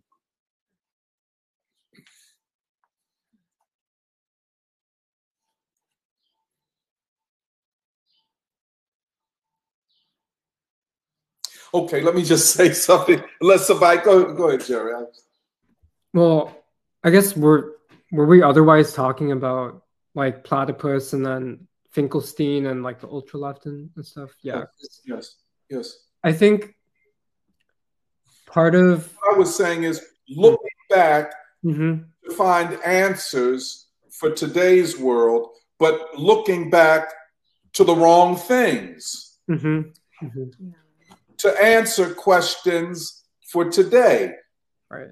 I mean, it's just it's a kind of throwed off thing for me. Yeah, because I think part of my sense of like what is hap what hap like what platypus is committed to is yeah basically the task of like they consider themselves as taking up the task of like understanding yeah the failure of the left and that is their whole point is to basically by understanding the failure of the left, then it creates a possibility to revive the yeah. left, however you understand that to be. Yeah. And I think I just feel like we understand the task of today very differently, mm-hmm. um, like what we're actually fundamentally committed to. And yeah, I just feel like because yeah i was like trying to understand this whole negative dialectics thing and i may not have it fully partially because i'm just looking it up but it feels like or it seems like their whole like this whole adorno like this whole adorno formulation of dialectics is one intended to be like like a refutation of even of hegelian dialectics in some ways because hegel's whole thing is that the negation of the negation produces like a new greater whole right? Like a new greater unity. And adorno's thing it seemed like he was trying to undermine actually that understanding and to say like actually the point of dialectics is to produce like something which is not complete. And hmm. i don't know if that's like a correct interpretation of the adorno kind of his the move that he's making but i feel like I don't know, like from my exposure to like whether you call it like critical theory, like that whole school, but also because I think that part of it is I, I may be wrong in this, but it feels like part of it is connected to like the kind of postmodern school in some ways, like and my experience of that in college was very much like like it's like the the kind of rhetorical and psychological move that they make is it's like oh you thought you understood something but actually you don't understand it but like that's like their whole like that's like basically the substance of their critique is like oh you thought you understood this thing but like actually like you don't understand it. And like isn't it interesting that like we don't understand it? And like what is the like the kind of um conclusion that you can draw because actually this thing that we thought we understood we all got wrong.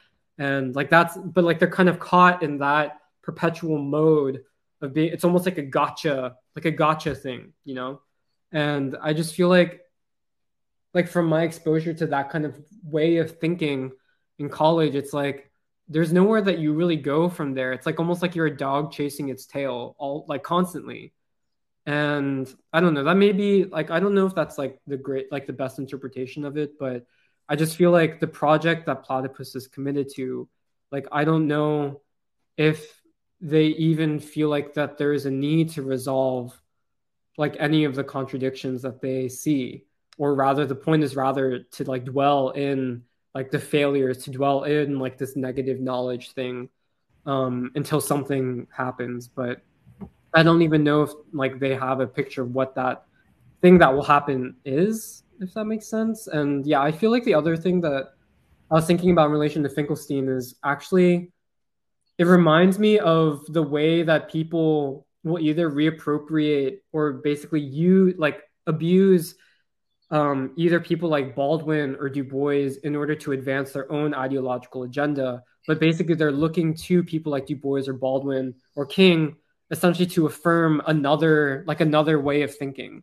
like it's it's similar to like let's say like if we wanted to affirm pragmatism you know through basically like the pragmatism of someone like richard rorty you know by referencing du bois but your whole point is to basically affirm someone like richard rorty or if you're trying to affirm yeah john stuart mills through du bois but your whole like the it's like you're not able to actually consider these like these thinkers as actually like the ones who actually need to be explored on their own terms. And I think that that is like it is one of the weaknesses of Finkelstein and something that I feel like he hasn't been able to actually reconcile with.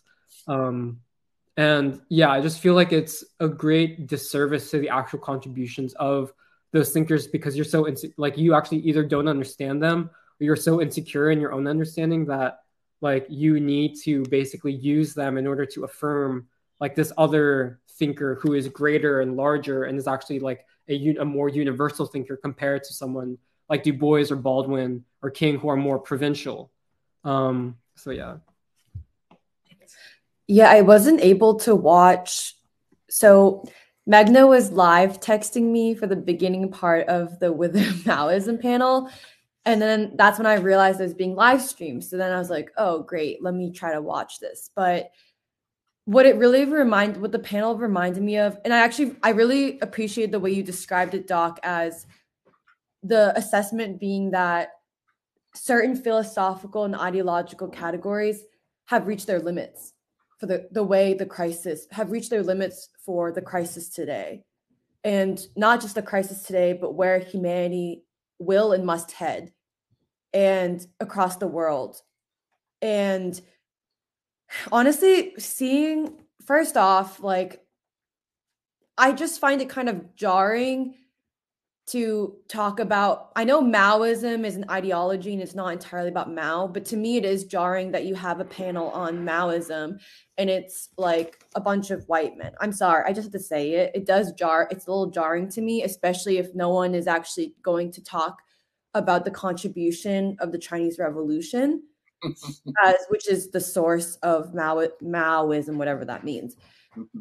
But it actually did kind of remind me a little bit of Medea Benjamin and Gloria Steinem when they were talking in that documentary about um, North Korea, where in this documentary called Crossings, which some of us attended, someone like Medea Benjamin, who comes from, you know, um, leads Code Pink and you know is progressive in this in the sense that she's anti-war and she also comes from the anti-Vietnam War movement Mm-hmm. But when talking about North Korea, she says, Yeah, my great hope is that by us promoting peace, as foreigners promoting peace on the Korean Peninsula, then maybe we can like move the needle of in North Korea more towards democracy.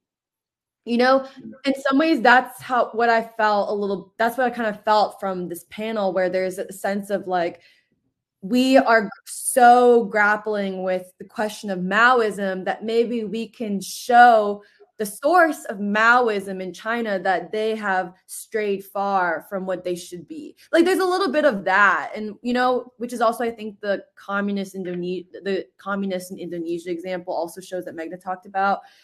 And I feel like that's part of the problem because when you're philosophical, when you continuously look backwards, it's like I made a joke to people who are in my house on for free school. I was like, yeah, I mean that's what Du Bois says. He's like, what are the limits of looking backward when you don't have the per- when you can when you are unable to look forward? There's you know those two chapters in Black Reconstruction where Du Bois says the problem of looking backward when you need when you also need the capa- you need to develop the capacity to look forward that prophetic capacity which is what led to some of the failures of the white organized left um, back at that time and I mean, those are some of the historical lessons that we as the American people have to like grapple with. And yeah, just this thing of like what happens when your philosophical category, when your philosophic categories, ideological categories cannot even can no longer even see the people of your country. Like for example like i want to know how if if these are your philosophic categories and how do you how do you understand i want to see a panel where with the question of like how do you understand this trump movement? How do you understand this coalition of the discontent that is emerging? Like because it kind of it's you can't it's un, you're unable to really view what kind of historical force it may even be because of your current categories. Like I feel like sometimes I think of the thought experiment where I'm like, in 50 years, us in 50 years, will we look back and say, yeah, we assessed that right? I feel like that's kind of that all that's why we look to Du Bois. Like Du Bois has that prophetic, like intellect, I don't know, prophetic ideological capacity. Like, and I feel like that's the problem with like constantly because the other thing I realized about platypus in terms of their philo- philosophic foundation is also I, I realized that it is this thing of you they ask the same questions every year yeah. like if you notice the panels the yes they repeat the same questions because they're marxist questions like democracy in the left like um, Maoism, Trotskyism, you like because there the the reasoning behind it is because there's an, there's there's a belief that if you ask the same questions every year, the same Marxist questions every year, then maybe the conditions in the world will change enough that your questions meet the moment. But I think that's the wrong approach. Um, I think you have to start with the moment and ask yourself what does what kind of questions is the moment demanding of us? And what kind of not like what kind of knowledge do we need to even understand and ask the right questions in the moment? Um mm-hmm. yeah those but i didn't watch. The thing is is i didn't i kind of got so frustrated that i stopped watching actually the whither maoism panel. Um so i do i actually appreciate a lot your report back Meghna and all yeah everyone's and every i and also i think going back to what you said doc i think your assessment was really helpful like to see it in terms of what what are the philosophic and ideological categories? Because i mean bringing it back to the 10th anniversary that's why i still to this day love the theme of the 10th anniversary. And i think there's so much to still do with it which is we said we we identified the crisis the real root problem and thus the solution which is the crisis of knowledge knowledge and recapturing the revolutionary spirit for our time like it i i see it as really a crisis of knowledge. Mm-hmm. and also i const that's why like earlier i said i constantly I, I always think constantly ask like how is how is the ruling class purposely trying to like distract or poison the well of knowledge? Like how are they continuously trying to poison that well of knowledge for our like for the emerging generations and the youth and the children? Mm. um because if you can do that then you are damning the people. You're neutralizing the people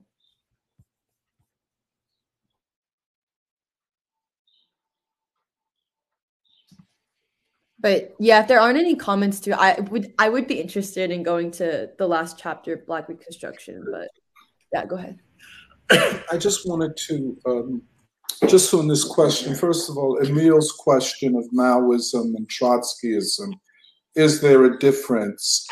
Um, I think in many ways, no.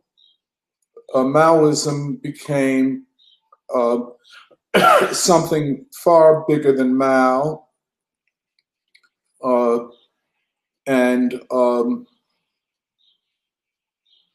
just to, you know, kind of, um, from my point of view, recapture that time. Um, both, well, first of all, the Maoist denied that there was any democratic tasks to be achieved, or that the struggle for democracy was the uh, inevitable and necessary stage in the struggle for a new political economy, for socialism itself. Um, and it was, it took a extreme sectarian position and literally said that we will fight for the people from this extreme position where we're isolated from the people. Um, so, um, you know, I mentioned that the Maoists, to the extent that they had any influence, did damage, especially for a lot of young people, black and white, and Chinese. Uh, it, uh, and they did a lot of damage to themselves. I'm, I'm very interested in in uh, Norman Finkelstein because I mean he talks about that previous period, but what was the damage that you did to the political struggle? But what damage was done to you by you know shouting these slogans all the time? And he'll you know, and part of his narrative is to talk about how he memorized these slogans, but then he was attacking the struggles of the people, be they for union rights, be they for African American rights, whatever, whatever, whatever. And then he suddenly abandons it and becomes a follower of, as he calls him, Professor Chomsky. And now he is a bourgeois liberal.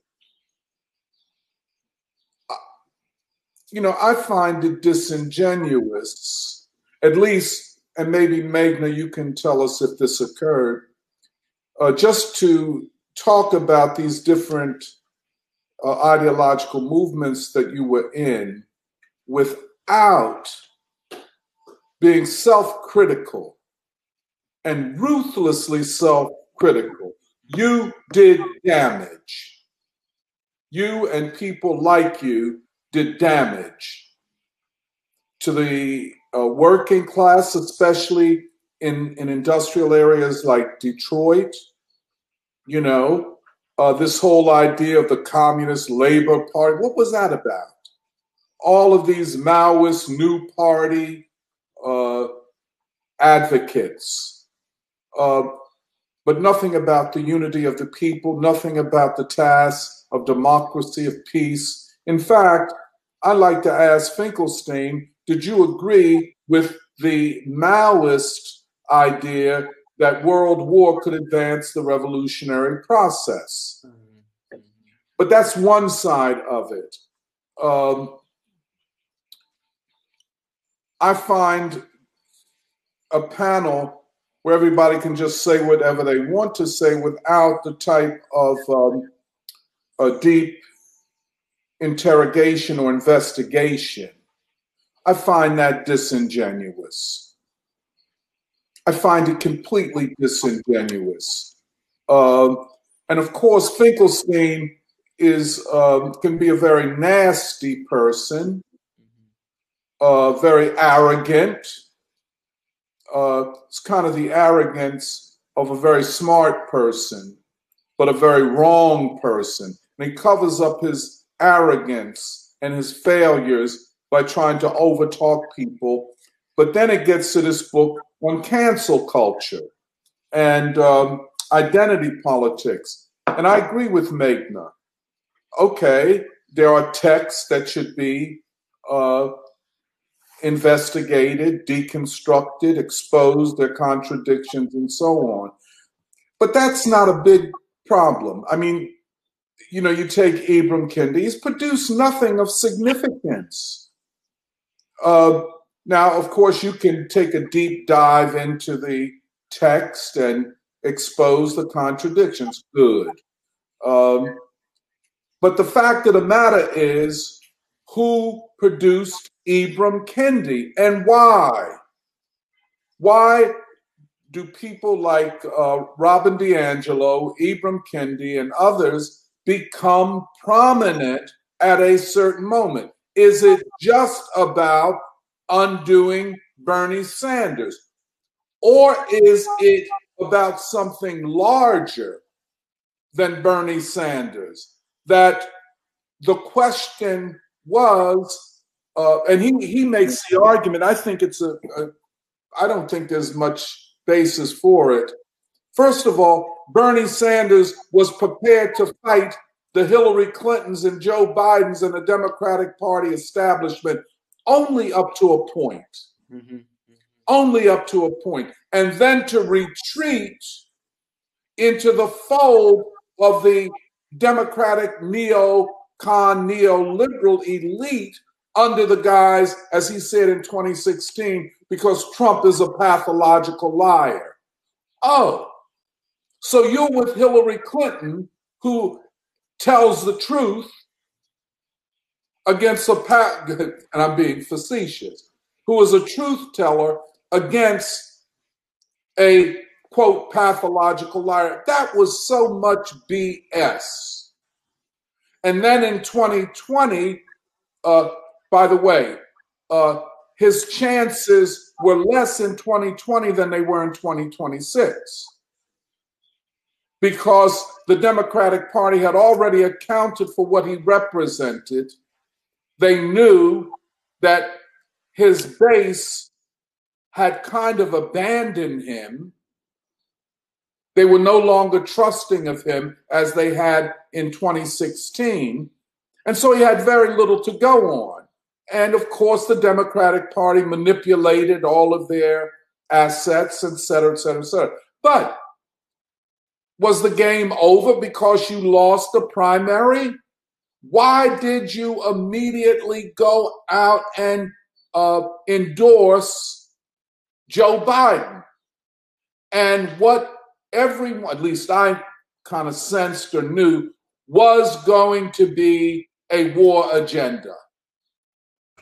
Yeah. So it was not, I mean, I think it's a fake claim that identity politics and cancel culture was designed to undermine Bernie Sanders and a working class politics. First of all, I don't think um, Finkelstein understands what a working class politics is at this stage of a crisis. I don't think he understands it. We are to assume that he does. But,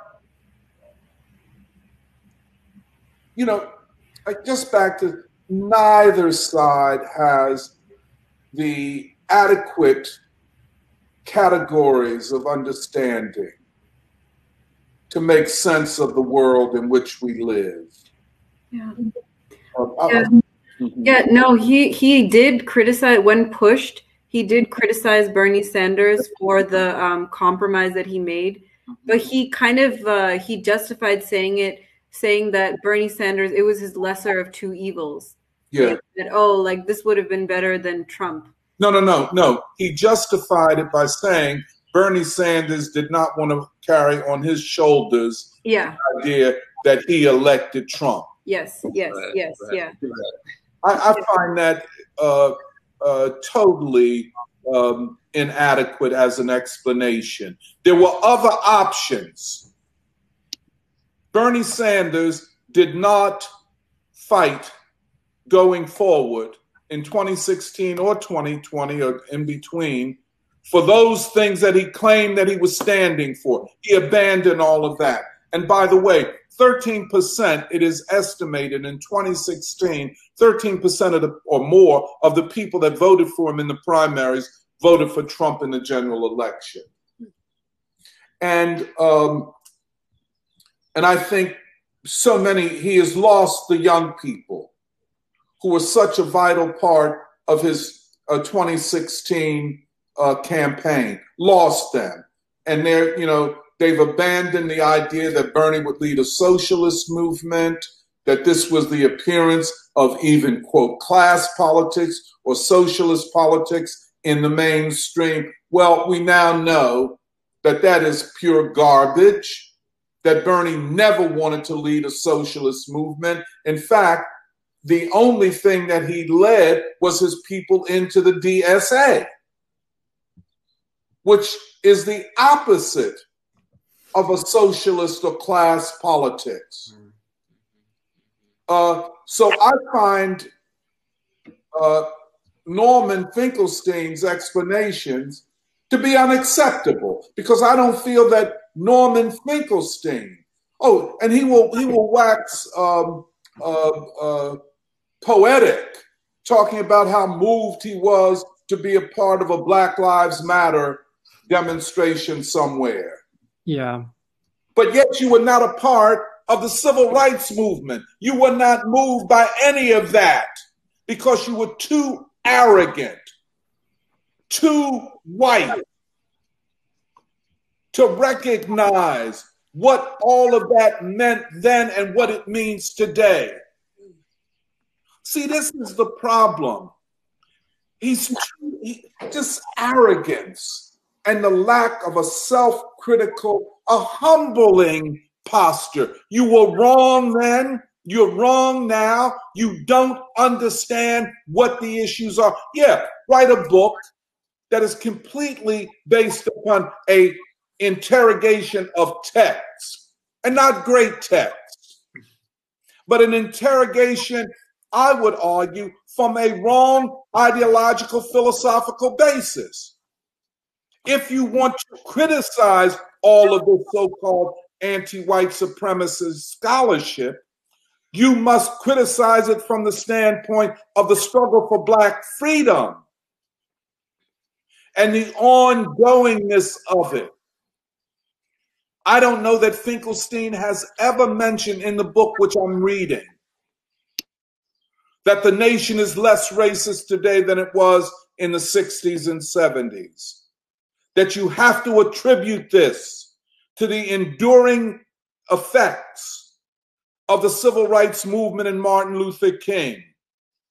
That if you want to talk about class politics, talk about, well, let me shut my mouth. You know, it's right. It's all wrong. He's wrong.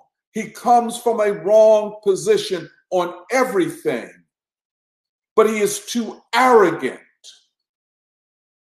to be humble enough Oh, Bernie Sanders, you could you could identify with Bernie Sanders, but not with the civil rights movement. Huh, it's very interesting, is it? One is white, led, other is black. So you have a problem with black leadership. A problem with black leadership. Let's keep it 100. Right? You have a problem. You can talk about Rosa Luxemburg and Mao Zedong and uh, Leon Trotsky to the cows come home to roost. You, he even said, I've read John Stuart Mill's on Liberty. I read it once, I read it twice, I read it three times. Oh, congratulations. But you never read Black Reconstruction once. In fact, I question whether you even know how to read it. And I would suggest that he would read Black Reconstruction with the arrogance that he brings to most things. He can't understand it. I would I would just to add to that this idea that uh, you know Bernie was uh, undercut by woke and identity politics and we right. against him. Like we can't forget what was Bernie talking about in the context of that because he he promoted that as much as anybody else. I mean, I can remember him on the debate stage on national television saying how like white people couldn't understand what it's like to be poor and impoverished and why he would say something like that at all um, and, and, constantly contribute to the narrative whether or not uh, a class of people will use that use that particular tool against him or not is less important than what it is he is representing i think. I mean mm-hmm. you know there's a variety of reasons why a class decides to take someone down or take him down a peg. You could you could just as easily think that perhaps they want people to to go into his direction so that there's no real alternative and then squash it to crush people's hopes mm-hmm. but still promoting this idea that's inherently divisive then he needs to be held to account for that like we can't just say like why are we why should we be in the position to defend anyone, right? Aren't we talking about principle? Like that's um, fundamentally we're talking about how do we unify the people that we have faith in, and that's that has to come from a good faith argument on principle. That can't be how do we defend Trump or how do we defend Bernie? It's like, well, what are these people advocating? What are they talking about? You know? I don't know if I can say I trust Trump fully, but if he's talking about class, mm-hmm. that's a positive thing. mm-hmm. and I'm going to defend that, you know? Mm-hmm. um, and that that's coming from, you know, I think Trump's willingness to have good faith in the majority of his base. Uh, for whatever reason we want to postulate that is, that's neither here nor there, really. It's it's a question of principle. Mm-hmm. Can I read some comments like before we yeah. go question? Um, Sophie from earlier in the conversation said um, regarding Kathy's connection with King's speech uh, mm-hmm. that that's a beautiful connection and thank you. Todd says the way that Meghna framed this last week was important, saying it went something like, "quote We have to let the people choose what they want." Um, and then Wayne Curtis says in relation to our previous discussion about like frameworks of knowledge. Um, saying that I understand about our historical development in resistance and its and its reciprocal form in the capitalist system. I do have a problem understanding quote deep the deep plumbing of capitalism just to contribute to our resistance and um, to its political economic culture. I'm still trying to read Du Bois, but always find myself reading other stuff, trying to understand the present. Nonetheless, I enjoy this conversation. Um, and then um, DJ Elf said, Do you know how compromised the student movement in this country is? Instead of focusing on the corrupt and excessive cost of schools, we focus on bailing out the BS. There are a lot of thought controllers messing up our kids, and y'all need to stop trusting uh, stop trusting your professors um, or selling off your future for their own comfort.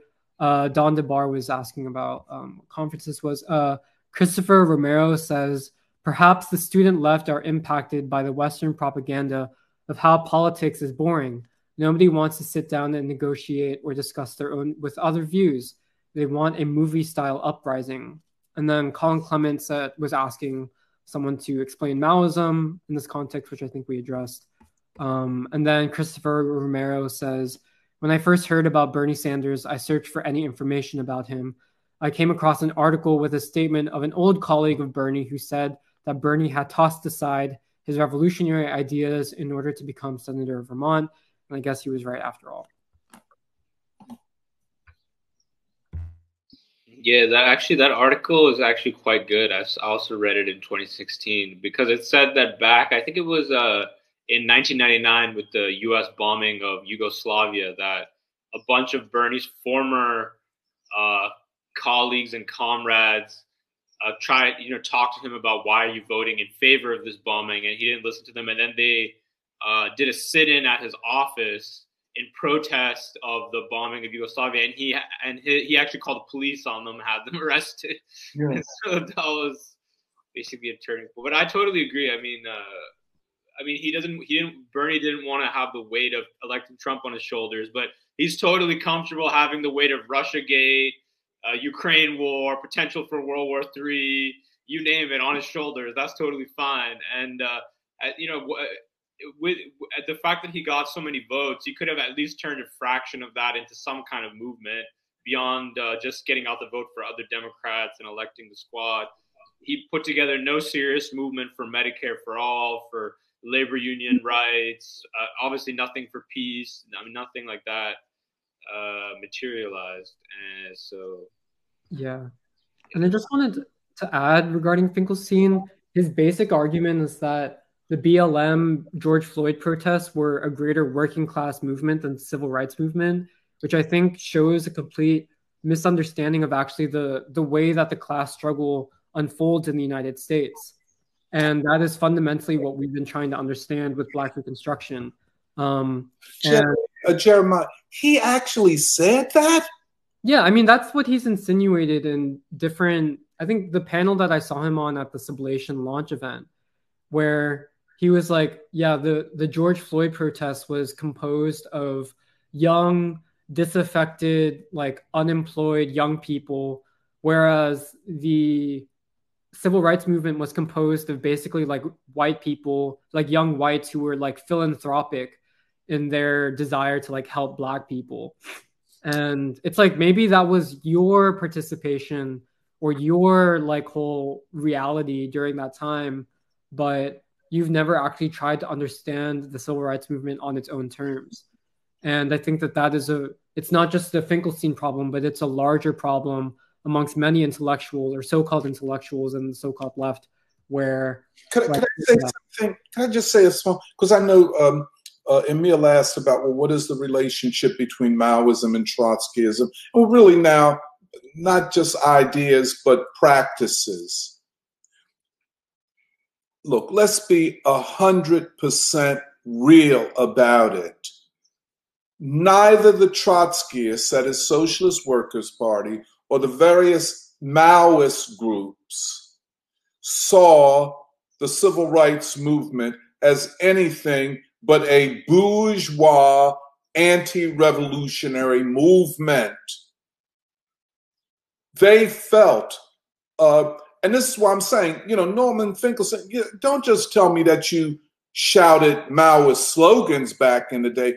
Tell me what your thinking was on this great mass, if you want to talk uprising, known as the Black Freedom Movement that changed the country and is still changing. Well, what was your relationship to that? Well, I can tell you. For the SWP, it was to use Malcolm against King. That Malcolm was the revolutionary, King was the assimilationist and integrationist. But what was their point? And that's for the Maoists and that's for the SWP.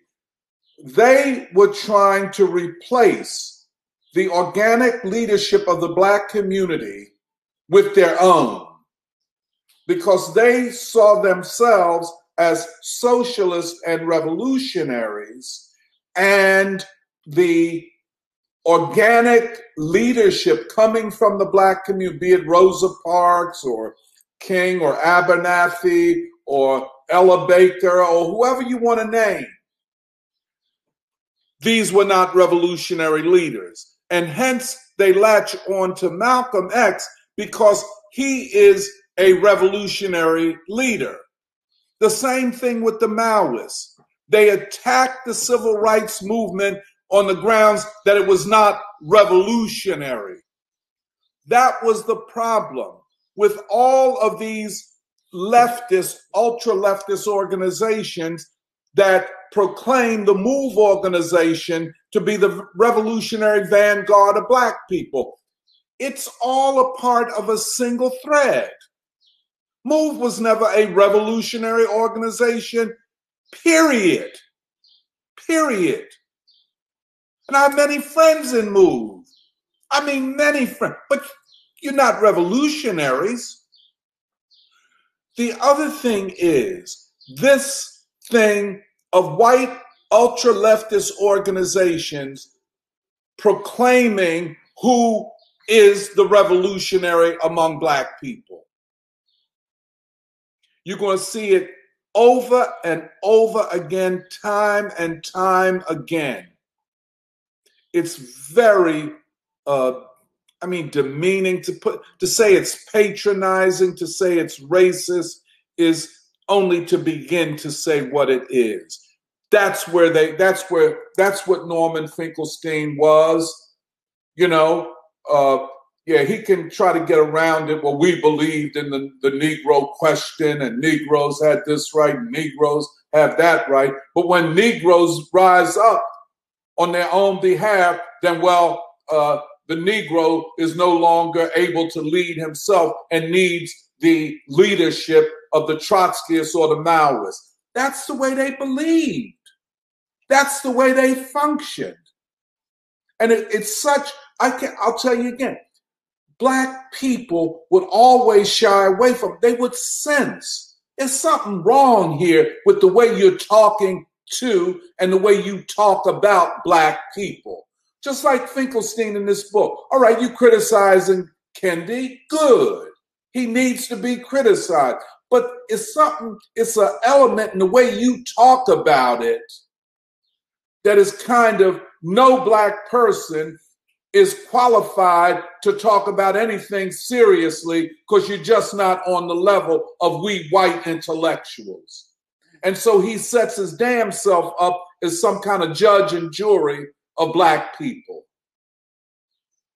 I wish Meghna was still here because to see him perform, and when we went up to the sublation thing, there, I could tell, I sensed it then. I said, this ain't, I mean, this presentation, this way that he positions himself in relationship to black people, you know what I'm saying?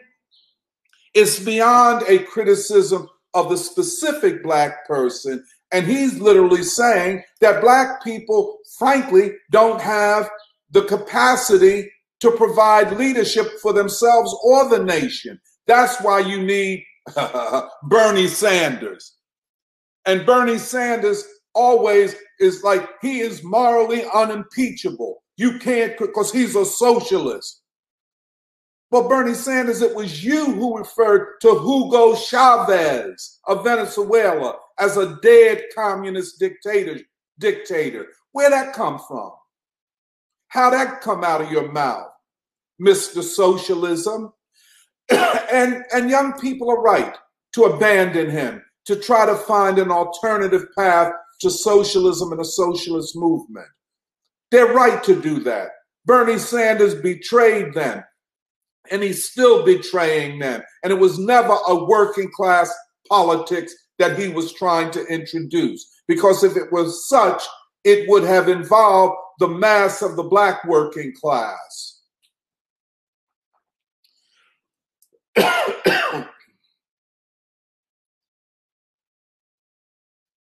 yeah, I'm sorry to bring her up again, but that's you perfectly also describe the vibe, even though I know Medea Benjamin doesn't claim is not like whatever explicitly Trotskyist or like Maoist. There's something about I feel like it's this ultra leftist thing. Like I swear, I that's what I got when Medea Benjamin also talked about North Korea, where she was like, when she said she was saying like your, she was saying you're like oh my god what what is the phrase like no no could i could i suggest something see this idea that I'm anti, they'll say, well, I'm anti capitalist, but I'm against authoritarianism. So I'm a, my anti capitalism ends at the uh, point where I have to take, I have to stand up for democracy. That's Norman, Norman Finkelstein. Anti capitalism, or maybe isn't he but anti capitalism until it comes to democracy. I'm for capitalist or bourgeois democracy, but I'm against capitalism. The other side of this is that um, Medea Benjamin and Gloria Steinem and that delegation, at least the two of them, what they were saying is that we want unity and peace on the Korean Peninsula in order to bring about regime change in North Korea. Their biggest criticisms was of the government of North Korea and, of course, the children and the people, but not of the military regime, which is still underpinning the uh, government of South Korea.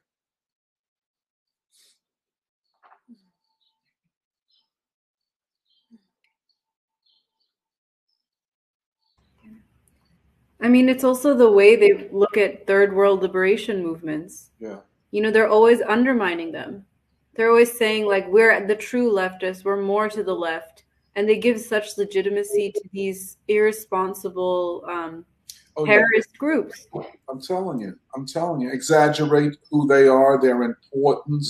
right. Right, right, Uh, right, by the right. way, uh, want to mention here, I think last year the leader of the Philippine Revolution, in quotes, or the who's the head of this uh, Maoist movement, I think the name is Professor Jose Maria something Sassoon, died, and he had been in exile in Europe, I think the Netherlands, for like 30 to 40 years. And my only question is, why was he in the Netherlands this whole time? And at one point, the Philippine government actually tried to get him extradited from the Netherlands back, and the European Court of Human Rights blocked it and kept him in the Netherlands. So I, I just want to put that context out there when we talk about this uh, great move. And the other thing is, um, uh, yeah, I mean this this thing of like Emily was saying earlier, like fetishizing this uh, armed Maoism, and and it, it's also very irresponsible in the context of the Communist Party of China itself has denounced Maoism. I mean, it's, we talked about this earlier with our China conference. So then all these you're trying to fetishize a certain sectarian reading of uh, China to go against China itself now to even advocate overthrowing the current Chinese government Right. and supporting NATO, which I mean, we've seen this with uh, many people. So I mean, these are the these are the hard limits of this kind of thinking. I mean, this is why a lot of times you know you feel like what is left with the U.S. left, and should we move? Shall we move on to other forces in society that uh, have a much a greater inclination towards peace and uh, restructuring of the economy and uh, revive renewal of the people? Uh, so yeah. I mean, also, and as much as they're talking about the third world, I didn't hear them talk say anything about the renewal of BRICS, what's happening with that, the de-dollarization, the fulfillment of this great anti-colonial uh, promise, and all, all of that. So, I mean, where is uh, humanity in all this?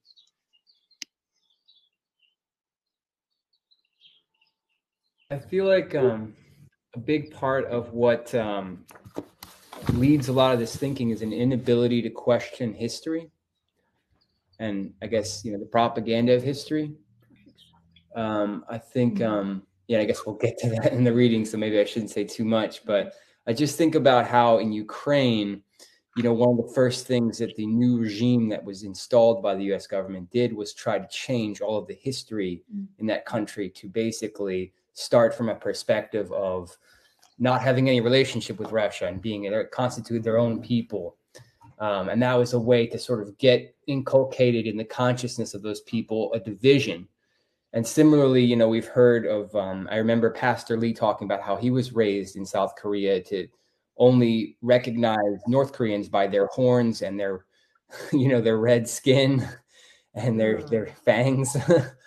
Um, and similarly, I think in Taiwan, Taiwan separatist government there that's supported by the United States government um, tries to teach the Taiwanese that they're not really a part of China and their history started in 1949, and to forget the rest of that history or to take for granted that history, um, which I think is in part why we stress so much the importance of history and how that really helps shape our ability to see clearly through everything else uh, that that that seems to be disuniting people all over the world.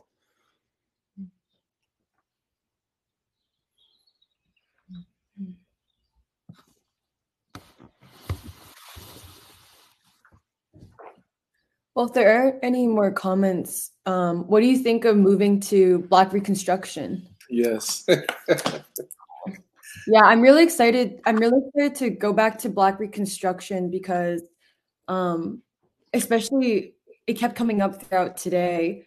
Our understanding of history, but also I feel like specifically Du Bois and the philosophy and like the science that you get when you read Du Bois's Black Reconstruction and how he's understanding that time period. But um, here I can give you guys my book if you want, but I'm gonna share it on the screen. Maybe does does someone want to read? Mm, yes. Yes, I knew we would have one passionate reader. Serafina. but also we can start we can start with the propaganda history, but just saying that there are some great passages at the end of Back Towards Slavery if we wanted to give some context before we go into propaganda history. But Mhm. um, what do you think, Doc and Serafina? Go ahead, whatever you think, uh, Emily. Maybe we should just, I think maybe we should just read propaganda history. Um, could I just ask? Um, you know, uh, maybe we've read this before. You see the paragraph on page 706 democracy in the South and in the United States is hampered by the Southern attitude. Yes, yes, yes. You know, this is this is very important because this links Du Bois to, to the civil rights movement of the 60s because the idea of King and Du Bois, you win the South, you can win the nation. Mm, mm, mm. You defeat the forces of white supremacy and reaction in the South, you free the working class generally. But maybe we could just read that and um, um, and then maybe uh, maybe we can then go on to propaganda of history if you if you don't mind. Maybe we, maybe, we could- maybe we could just go to pop propaganda of history. No, I no. Okay, I'm going. I'm I'm reverting back to my original desire, which is I want to read the last pages of Back Towards Slavery, and then go to propaganda of history. But can we start on page, like the top of page 706? So that's a few paragraphs before the mm-hmm. before the paragraph that you pointed out. Okay, go ahead. So maybe I'll read the end of Back Towards Slavery, and then Serafina, you read propaganda of history. okay, so I'm gonna present my screen. What does it say? Entire screen. Okay. So the top of page 706 for people who have the copy with the white cover. But starting with okay, it is a cheap inheritance. Well, maybe, I should start at the really bottom of 705. Um, okay, the wide distortion of facts. I'm going to start there at the bottom of page 705. The wide distortion of facts, which became prevalent in the white South during and after Reconstruction as a measure of self defense, has never been wholly crushed since. For years, Southerners denied that there was any fraud and cheating in elections. Henry Grady stood in Boston and told New England that the Negro was as free to vote in the South as the white laborer was in the North. Booker T. Washington repeatedly testified as to the goodwill and essential honesty of purpose of Southerners and put the whole burden of responsibility for advance upon the Negro himself. Quote, the Southern white man is the Negro's best friend, scream all the Southern papers, even today. And this in the face of the open record of 5,000 lynchings, jails bursting with Black prisoners incarcerated on trivial and trumped up charges, and caste staring from every train and streetcar. This whole phantasmagoria has been built on the most miserable human fictions. That, in addition to the manifest differences between men, there is a deep, awful, and ineradicable cleft which condemns most men to eternal degradation. It is a cheap inheritance of the world's infancy, unworthy of grown folk. My rise does not involve your fall. No superior has interest in inferiority. Humanity is one, and its vast variety is its glory and not its condemnation. If all men make the best of themselves, if all men have the chance to meet and know each other, the result is the love born of knowledge and not the hate based on ignorance. Mm. The results of this upon the higher life in the South is extraordinary. Fundamentalism rules in religion because men hesitate openly to reason about the golden rule. Literature, art, and music are curiously dominated by the Negro. The only literature the South has had for years is based largely upon the Negro. Southern music is Negro music. Yet Negroes themselves are seldom recognized as interpreters of art, and white artists must work under severe social limitations and at second hand. They, do, they thus lack necessary sincerity, depth, and frankness. Democracy in the South and in the United States is hampered by the Southern attitude. The Southerner, by winning the victory which the 14th Amendment tried to deny, uses the Negro population as a basis of his political representation and allows few Negroes to vote. So much so that the white Southerner marches to the polls with many times as much voting power in his hand as the voter in the North. Hmm. The South does and must vote for reaction. There can be, therefore, neither in the South nor in the nation a successful third party movement. This is proven in the case of Theodore Roosevelt and La Follette. La Follette. A solid block of reaction in the South can always be depended upon to unite with Northern conservatism to elect a president. One can only say to all this that whatever the South gains through its victory in the Revolution of 1876 has been paid for at a price which literally staggers humanity. Hmm. Imperialism, the exploitation of colored labor throughout the world, thrives upon the approval of the United States. And the United States gives that approval because of the Southern, because of the South. Mm-hmm. Mm-hmm. Mm-hmm. World war waits on and supports imperial aggression and international jealousy. This was too great a price to pay for anything which the South gained. Yeah, so this is this is the line that I, I always remember. I mean, I think it, it's I don't know how Du Bois could in just one sentence explain that that connection between the South, but he's saying basically saying the failure of the um, the downfall of the dictatorship of the black proletariat in the South. It damns the nation, and because it damns the nation, it's what allows it's the approval with which imperialism is built upon, and imperialism is the exploitation of colored labor throughout the world.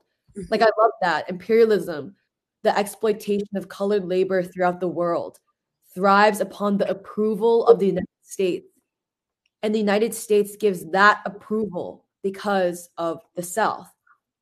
And that's also why King, why the third American Revolution led by King, the big task that King, by the end of his life, realizes is of the American people and thus him, is imperialism. That was why he came, that's why he said three evils militarism, um, racism, and poverty. Like he, the civil rights movement was dealing with the democratic demand of like no more war.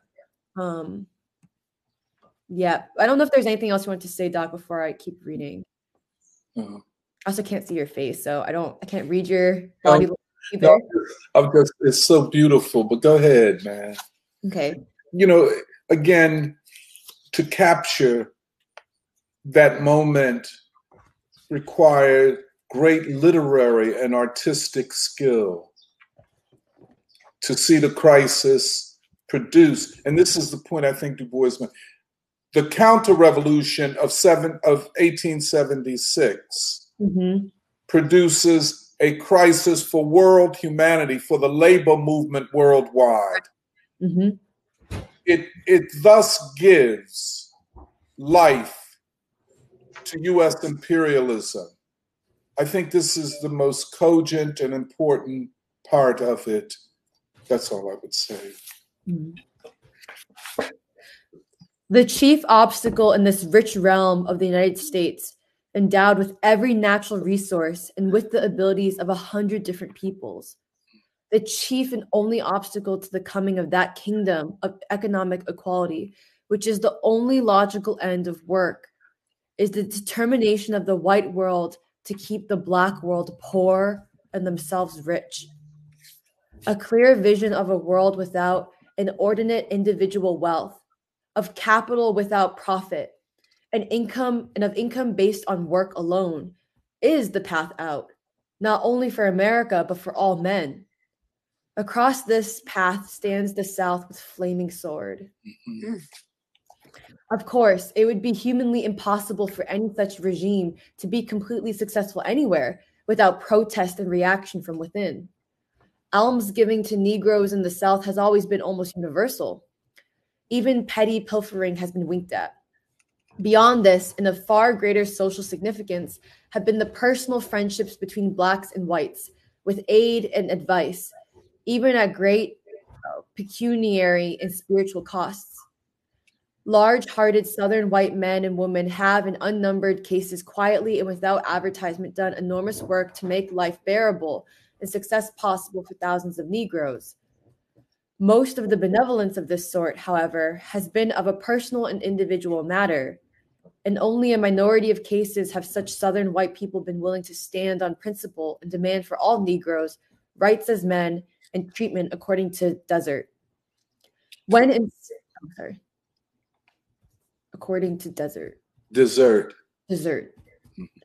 When in some cases such opinion and clear advocacy has been made and has consequently evoked the usual social punishment, it is singular and almost peculiar to the South how seldom Southern whites have had the courage to stand up and suffer for righteousness' sake against the mass terror of public opinion. In the South, the iconoclast, the martyr, not only on the Negro question, but on other moral matters, have been conspicuously conspicuously absent. And where they have arisen, they have soon either subsided into silence or retreated to the more tolerant atmosphere of the North, leaving the South all the poorer and all the more easily hammered into, conform- into conformity with the mob. If white and black in the South were free and intelligent, there would be friendship and some intermarriage, there ought to be. But none would marry where he did not wish to, and there could be no greater intermingling in the future than in the shameful past, unless this union of races proved successful and attractive. The revolution of 1876 was, in fine, a victory for which the South has every right to hang its head. After enslaving the Negro for two and one half centuries, it turned on his emancipation to beat a beaten man, to trade in slaves, to kill the defenseless, to break the spirit of the black man and humiliate him into hopelessness, to establish a new dictatorship of property in the South through the color line. It was a triumph of men who, in their effort to replace equality with caste and to build inordinate wealth on a foundation of abject poverty, have succeeded in killing democracy, art, and religion. I mean, that paragraph is, I think, the a perfect description of the downfall of Reconstruction and its implications. Um, okay, moving on. And yet, despite this, and despite the long step backward towards slavery that Black folk have been pushed, they have made withal a brave and fine fight, a fight against ridicule and monstrous caricature, against every refinement of cruelty and gross insult, against starvation, disease, and murder in every form. It has left in their soul its scars, its deep scars. But when all is said, through it all has gone a thread of brave and splendid friendship from those few and rare men and women of white skins, North and South, who have dared to know and help and love Black folk. The unending tragedy of Reconstruction is the utter inability of the American mind to grasp its real significance, Mm. its national and worldwide implications. It was vain for Sumner and Stevens to hammer in the ears of the people that this problem involved the very foundations of American democracy, both political and economic. We are still too blind and infatuated to conceive of the emancipation of the laboring class in half the nation as a revolution comparable to the upheavals in France in the past and in Russia, Spain, India, and China today. We were worried when the beginnings of this experiment cost 18 millions of dollars and quite aghast when a debt of 225 millions was involved, mm-hmm. including waste and theft. We apparently expected that this social upheaval was going to be accomplished with peace, honesty, and efficiency, and that the planters were going quietly to surrender the right to live on the labor of Black folk after 250 years of habitual exploitation.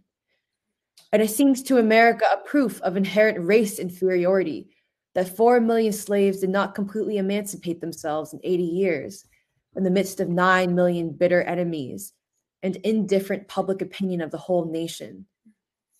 If the reconstruction of the southern if the reconstruction of the southern states from slavery to free labor and from aristocracy to industrial democracy had been conceived as a major national program of America, whose accomplishment at any price was well worth the effort, we should be living today in a different world.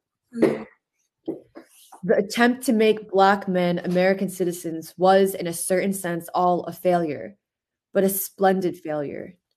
It did not fail where it was expected to fail. It was the Athena. It was Athanasius contra mundum, with back to the wall, outnumbered 10 to 1, with all the wealth and all the opportunity, and all the world against him. And only in his hands and heart of the consciousness, and, and only in his hands and heart the consciousness of a great and just cause, fighting the battle of all the oppressed and despised humanity of every race and color against the mass hirelings of religion, science, education, law, and brute force. For he has appalled this wretched man, such as few men can claim, deep down below a prison yard, naked for greater shame.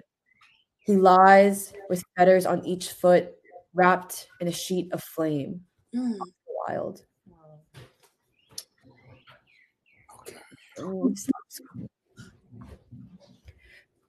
So yeah, that was those those are great pages back towards slavery. Um, and I feel like it's a good it also helps, I think it'll be good um it'll be a good place, a uh, good context for starting propaganda of history. Um, is it okay if we go directly to propaganda history? Okay. So I'm gonna mute myself and then share my screen, but I'll let you read, Serafina. Hmm. Waiting for her to share her screen. Mm-hmm. Okay. The propaganda of history. How the facts of American history have, in the last half century, been falsified because the nation was ashamed. The South was ashamed because it fought to perpetuate human slavery. The North was ashamed because it had to call in the black man to save the Union, abolish slavery, and establish democracy. Okay. What are American children taught today about Reconstruction? Helen Boardman has made a study of current textbooks and notes these three dominant theses. One, all Negroes were ignorant. All were ignorant of public business. Although the Negroes were now free, they were also ignorant and unfit to govern themselves. The Negroes got control of these states. They had been slaves all their lives and were so ignorant they did not even know the letters of the alphabet. Yet they now sat in the state legislators and made the laws. In the South, the Negroes who had so suddenly gained their freedom did not know what to do with it. In the legislators, the Negroes were so ignorant that they could only watch their white leaders, carpetbaggers, and vote A or no as they were told. Some legislators were made up of a few dishonest men and several Negroes, many too ignorant to know anything about lawmaking. Two, all Negroes were lazy, dishonest, and extravagant. Quote, these men knew not only nothing about the government, but they also cared for nothing except what they could gain for themselves. By Helen F. Giles, How the United States Became a World Power. Quote, legislators were often at the mercy of the Negroes, child, childishly ignorant who sold their votes openly, openly and whose loyalty was gained by allowing them to drink, eat, and clothe themselves at the state's expense. America, a history of our country. Quote, some Negroes spent their money foolishly and were worse off than they had been before in the history of America. This assistance led many freedmen to believe that they no longer they need no longer work.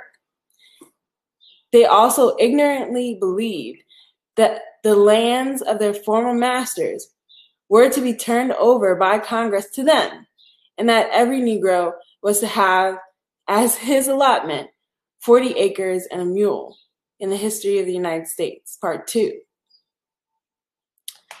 Quote, thinking that slavery meant toil and that freedom meant only idleness, the slave, after he was set free, was disposed to try out his freedom by refusing to work in advanced American history. Quote, they began to wander about, stealing and plundering. In one week, in a Georgia town, 150 Negroes were arrested for thieving. In How the United States Became a World Power. And three, Negroes were responsible for bad government during Reconstruction. Quote, foolish laws were passed by the black lawmakers. The public money was wasted terribly, and thousands of dollars were stolen straight. Self respecting Southerners chaffed under the horrible regime in these United States, and quote, in the exhausted states, already amply punished by the desolation of war, the rule of the Negro and his unscrupulous carpetbagger and scalawag patrons was an orgy of extravagance, fraud, and discussing incompetency found in History of the American People. Du Bois quotes that the picture of Reconstruction, which the average pupil in the 16 states received, is limited to the South. The South found it necessary to pass black codes for the control of the shiftless and sometimes vicious freedmen. The Freedmen's Bureau caused the Negroes to look to the North rather than to the South for support, and by giving them a false sense of equality, did more harm than good. With the scalawags, the ignorant and non-property holding Negroes, under the leadership of the carpetbaggers, engaged in a wild orgy of spending the le- spending in the legislators. The humiliation and distress of the Southern whites was in part relieved by the Ku Klux Klan, a secret organization which frightened the superstitious blacks. End quote. Grounded in such elementary and high school teaching, an American youth attending college today would learn from current textbooks of history that the Constitution recognized slavery that the chance of getting rid of slavery by peaceful methods was ruined by the abolitionists, that after the period of Andrew Jackson, the two sections of the United States, quote, had become fully conscious of their conflicting interests. Two irreconcilable forms of civilization. In the North, the democratic, in the South, the more stationary and aristocratic civilization. He would read that Harriet Beecher Stowe brought on the Civil War. That the assault on Charles Sumner was due to his quote unquote coarse invective against a South Carolina senator. That the that and that Negroes were the only people to achieve emancipation with no effort on their part. that Reconstruction was a disgraceful attempt to subject white people to ignorant Negro rule and that according to a Harvard professor of history, the, italic, the italics are ours, quote, legislative expenses, expenses were grotesquely extravagant. The colored members in some states engaging in a saturnalia of corrupt expenditure. In other words, he would, in all probability, complete his education without any idea of the part which the black race has played in America of the tremendous moral problem of abolition, of the cause and meaning of the Civil War, and the relation which Reconstruction had to the democratic government and the labor movement today. Hmm. Herein lies more than mere omission and difference of emphasis. The treatment of the period of Reconstruction reflects small credit upon American historians as scientists. We have too often a deliberate attempt so to change the facts of history that the story will make a pleasant reading for Americans. The editors of the 14th edition of the Encyclopedia Britannica asked me for an article on the history of the American Negro. For my manuscript, they cut out all my references to Reconstruction. I insisted on including the following statement. While, or sorry, white historians have ascribed the faults and failures of Reconstruction to Negro ignorance and corruption. But the Negro insists that it was Negro loyalty and the Negro vote alone that restored the South to the Union, established the, the new democracy both for white and black, and instituted the public schools. This the editor refused to print, although he said that the article otherwise was, in my judgment and in the judgment of others in the office, an excellent one, and one with which it seems to me we may be all be well satisfied. I was not satisfied and refused to allow the article to appear. War and especially civil strife leave terrible wounds. It is the duty of humanity to heal them. It was therefore soon conceived as neither wise nor patriotic to speak all, of all the causes of strife and the terrible results to which sectional differences in the United States have led. And so, first of all, we minimize the slavery controversy, which convulsed the nation from the Miss, Miss, Missouri Compromise, Compromise down to the Civil War. On top of that, we pass by Reconstruction with a phrase of regret or disgust. But are these reasons of courtesy and philanthropy sufficient for denying truth? Hmm. If history is going to be scientific, if the record of human action is going to be set down with the accuracy and faithfulness of detail, which will allow its use as a measuring rod and guidepost for the future of nations, there must be set some standards of ethics in research and interpretation. If, on the other hand, we are going to use history for our pleasure and amusement, for inflating our national ego and giving us a false but pleasurable sense of accomplishment, then we must give up the idea of history either as a science or as an art, using the results of science, and frankly, and admit frankly, that we are using a version of historic fact in order to influence and educate the new generation along the way we wish. It is propaganda like this that has led men in the past to insist that history is quote unquote lies agreed upon, and to point out the danger in such misinformation. It is indeed extremely doubtful if any permanent benefit comes to the world through such action. Nations reel and stagger on their way. They make hideous mistakes. They commit frightful wrongs. They do great and beautiful things. And shall we not best guide humanity by telling the truth about all this, so far as the truth is ascertainable? Here in the United States, we have a clear example. It was morally wrong and economically retrogressive to build human slavery in the United States in the 18th century. We know that now perfectly well. And there were many Americans, North and South, who knew this and said it in the 18th century. Today, in the face of new slavery established elsewhere in the world under other names and guises, we ought to emphasize this lesson of the past. Moreover, it is not well to be reticent in describing that past. Our histories tend to discuss American slavery so impartially that in the end, nobody seems to have done wrong and everybody was right. Slavery appears to have been thrust upon unwilling, helpless America, while the South was blameless in becoming its center. The difference of development North and South is explained as a sort of working out of, of cosmic social and economic law. One reads, for instance, Charles and Mary Beard's Rise of American Civilization, with a comfort feeling that nothing wrong or right is involved. Manufacturing and industry develop in the North, agrarian feudalism develops in the South.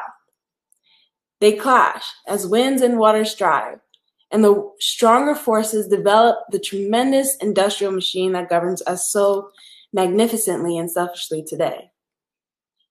Yet, in this sweeping mechanistic interpretation, there is no room for the real plot of the story, for the clear mistake and guilt of rebuilding a new slavery of the working class in the midst of a faithful experiment in democracy, for the triumph of sheer moral courage and sacrifice in the abolition crusade, and for the hurt and struggle of degraded black millions in their fight for freedom and their attempt to enter democracy.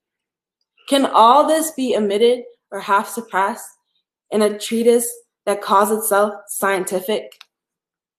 Or to come near near the center and climax of this fascinating history. What was slavery in the United States? Just what did it mean to the owner and the owned? Shall we accept the conventional story of the old slave plantation and its owner's fine aristocratic life of cultured le- uh, leisure, leisure?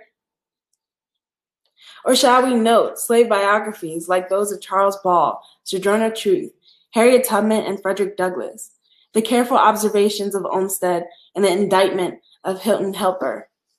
No one can read that first thin autobiography of Frederick Douglass and have left many illusions about slavery.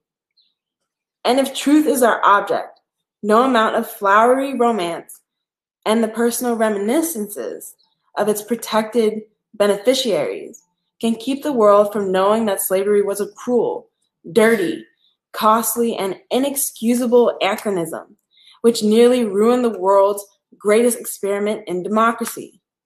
No serious and unbiased student can be deceived by the fairy tale of a beautiful southern slave civilization if those who really had opportunity to know the South before the war wrote the truth, it was a center of widespread ignorance, undeveloped resources, suppressed humanity, and unrestrained passions, with whatever veneer of manners and culture could lie that could lie above these depths. Coming now to the Civil War, how for a moment can anyone who reads the Congressional Globe from 1850 to 1860, the lives of contemporary statesmen and public characters, North and South, the discourses in the newspapers and accounts of meetings and speeches, doubt that Negro slavery was the cause of the Civil War? What do we gain by evading this clear fact and talking in vague ways about union and state rights and differences in civilization as the cause of that catastrophe? Of all historic facts, there can be none clearer than that for four long and fearful years, the South fought to perpetuate human slavery. And that the nation which rose so bright and fair and died so pure of stain was one that had a perfect right to be ashamed of its birth and glad of its death. Yet one monument in North Carolina achieves the impossible by recording of Confederate soldiers. They died fighting for liberty. On the other hand, consider the North and the, and the Civil War. Why should we be deliberately false, like Woodward in Meet the General Meet General Grant, and represent the North as mag, magnanimously, magnanimously. magnanimously freeing the slave without any effort on his part? The American Negroes are the only people in the history of the world, so far as I know, that ever became free without any effort on their own. they had not started the war nor ended it. They twanged banjos around the railroad stations, sang mel- melodious spirituals, and believed that some Yankee would soon come along and give each of them 40 acres of land and a mule. The North went to war without the slightest idea of freeing the slave. The great majority of Northerners from Lincoln down pledged themselves to protect slavery, and they hated and harried abolitionists. But on the other hand, the thesis which Beale tends to support, that the whole North during and after the war was chiefly interested in making money, is only half true. It was abolition and belief in democracy that gained for a time the upper hand after the war and led the North in Reconstruction. Business followed abolition in order to maintain the tariff, pay the bonds, and defend the banks. To call this business program the program of the North and ignore abolition is unhistorical. The growing ascendancy for a calculable time was a great moral movement which turned the North from its economic defense of slavery and led it to emancipation. Abolitionists attacked slavery because it was wrong, and their moral battle cannot be truthfully minimized or forgotten. Nor does this fact deny that the majority of Northerners before the war were not abolitionists, that they attacked slavery only in order to win the war hmm. and enfranchise the Negro to secure this result. One has but to read the debates in Congress and state papers from Abraham Lincoln down to know that the decisive action which ended the Civil War was the emancipation and arming of the black slave. That, as Lincoln said, without the military help of the black freedmen, the war against the South could not have been won. The freedmen, far from being the inert recipients of freedom at the hands of philanthropists, furnished 200,000 soldiers in the Civil War who took part in nearly 200 battles and skirmishes, and in addition, perhaps 300,000 others as effective laborers and helpers. In proportion to population, more Negroes than whites fought in the Civil War. These people, withdrawn from the support of the, of the Confederacy, with threat of the withdrawal of millions of more, made the opposition of the slaveholder useless unless they themselves freed and armed their own slaves. This was exactly what they started to do. They were only restrained by realizing that such action removed the very cause for which they began fighting. Yet one would search current American histories almost in vain to find a clear statement or even faint recognition of these perfectly well authenticated facts. All this is but preliminary to the kernel of the historic problem with which this book deals, and that is Reconstruction. The chorus of agreement concerning the attempt to reconstruct and organize the South after the Civil War and emancipation is overwhelming. There is a there is scarce a child in the street that cannot tell you that the whole effort was a hideous mistake and an unfortunate incident based on ignorance, revenge, and the perverse determination to attempt the impossible. That the history of the United States between 1866 to 1876 is something of which the nation ought to be ashamed, and which did not or did more to retard and set back the American Negro than anything that has happened to him. While at the same time, it grievously and wantonly wounded again a part of the nation already hurt to death. True it is that the Northern historians write, writing just after the war, had scant sympathy for the South and wrote ruthlessly of rebels and slave drivers. They had at least the excuse of war psychosis. As a young labor leader, Will Herberg writes The great traditions of this period, and especially Reconstruction, are shamelessly repudiated, repudiated, repudiated by the official heirs of Stevens and Sumner. In the last quarter of a century, hardly a single book has appeared consistently championing or sympathetically interpreting the great ideals of the crusade against slavery, whereas scores and hundreds have dropped from the presses in ignoble extenuation of the North in open apology for the Confederacy, and measureless abuse of the radical figures of Reconstruction. The Reconstruction period, as the logical culmination of decades of previous development, has borne the brunt of the reactions. First of all, we have James Ford's Rhodes History of the United States. Rhodes was not trained as a historian, but as an Ohio businessman. He had no broad formal education. When he had accumulated a fortune, he surrounded himself with a retinue of clerks and proceeded to manufacture a history of the United States by mass production. His method was simple. He gathered a vast number of, vast number of authorities. He selected from these authorities those whose testimony supported his thesis, and he discarded the others. The majority report of the Great Ku Klux investigation, for instance, he laid aside in favor of the minority report because, simply because the latter supported his sincere belief. In the report and testimony of the Reconstruction Committee of 15, he did practically the same thing. Above all, he begins his inquiry, inquiry convinced, without admitting any necessity of investigation, that Negroes are an inferior race. Quote, no large policy in our country has ever been so conspicuous a failure as that of forcing universal Negro suffrage upon the South. The Negroes who simply acted out their nature were not to blame.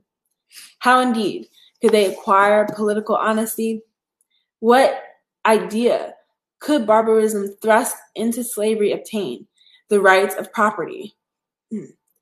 From the Republican policy came no good, no real good to the Negroes. Most of them developed no political capacity, and the few who raised themselves above the mass did not reach a high order of intelligence. End quote. Rhodes was primarily the historian of property, mm-hmm. of economic history, and the labor movement.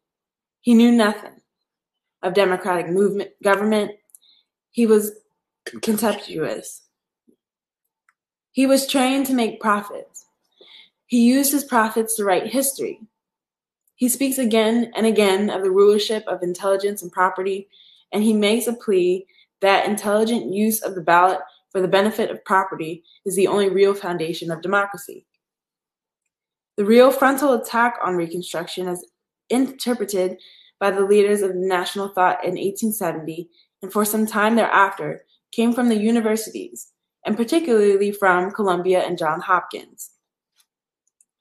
The movement began with Columbia University and the advent of John W. Burgess of Tennessee and William A. Dunning of New Jersey as professors of political science and history.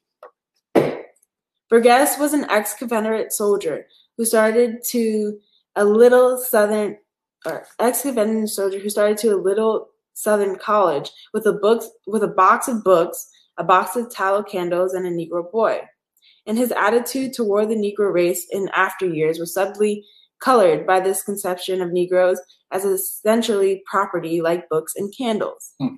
Dunning was a kindly and impressive professor who, who was deeply influenced by a growing group of young Southern students and began to began with them to rewrite the history of the nation of 1860 to 1880 in more or less conscious opposition to the classic interpretations of New England. Burgess was frank and determined in his anti Negro thought. He expanded his theory to Nordic supremacy, supremacy, which colored all his political theories. Quote, the claim that there is nothing of the, in the color of the skin from the point of view of political ethics is a great sophism.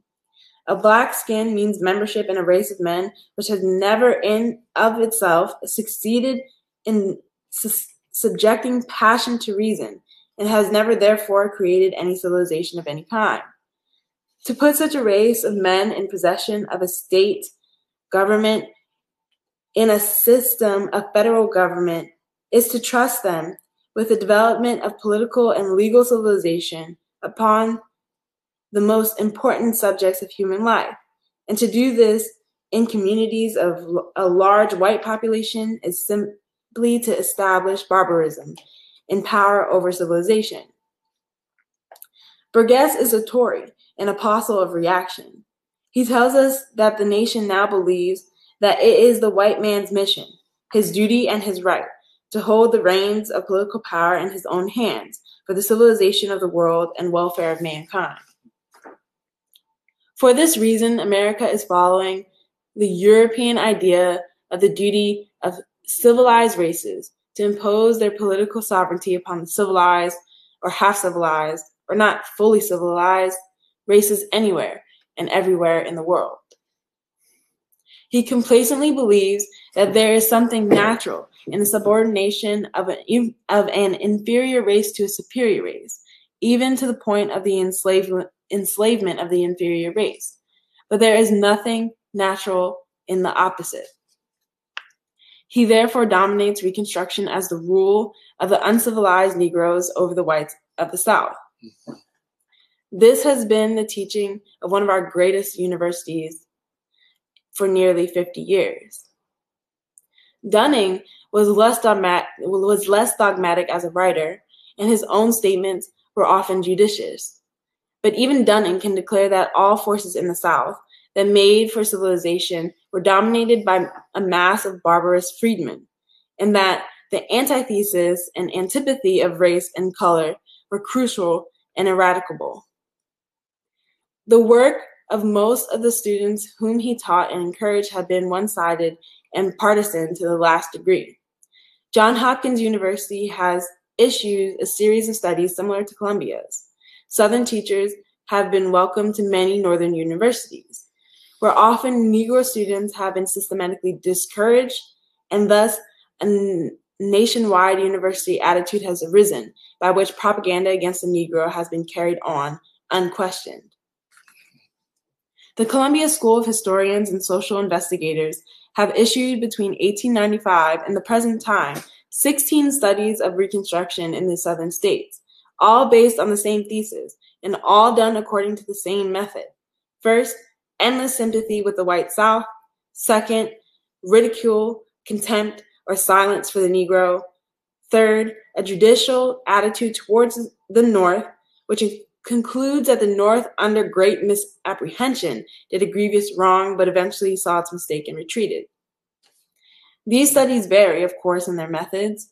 Dunning's own work is usually silent so far as the Negro is concerned. Burgess is more than fair in law, but reactionary in matters of race and property, regarding the treatment of, the, of a Negro as a man as nothing less than a crime, and admitting that the mainstay of property is in the courts. In the books on Reconstruction written by graduates of these universities and others, the studies of Texas, North Carolina, Florida, Virginia, and Louisiana are thoroughly bad, giving no complete picture of what happened during Reconstruction, written for the most part by men and women without broad historical or social background, and all designed not to seek the truth, but to prove a thesis. Hamilton reaches the climax of the school when he characterizes the Black Codes, which even Burgess condemned, as not only on the whole reasonable, temperate, and kindly, but in the main necessary. Thompson's Georgia is another case in point. It seeks to be fair, but silly stories about Negroes indicating utter lack of even common sense are included, and every noble sentiment from white people. When two Negro workers, William and Jim, put a straightforward advertisement in the local paper, the author says that it was evidently written by a white friend. There was not even there was there is not the slightest historical evidence to prove this, and there were plenty of educated Negroes in Augusta and at the time who might have written this. Lonn's Louisiana put Sheridan's words in Sherman's mouth to prove a petty point. There are certain of these studies which, though influenced by the same general attitude, nevertheless have a more have more of a scientific poise and cultural background. Garner's Reconstruction in Mississippi conceives the Negro as an integral part of the scene and treats him as a human being. With this should be bracketed the recent study of Reconstruction in South Carolina by Simkins and Woody. This is not as fair as Garner's, but in the midst of conventional judgment and conclusion and reproductions of all available caricatures of Negroes, it does not hesitate to give a fair account of the Negroes and of some of their work.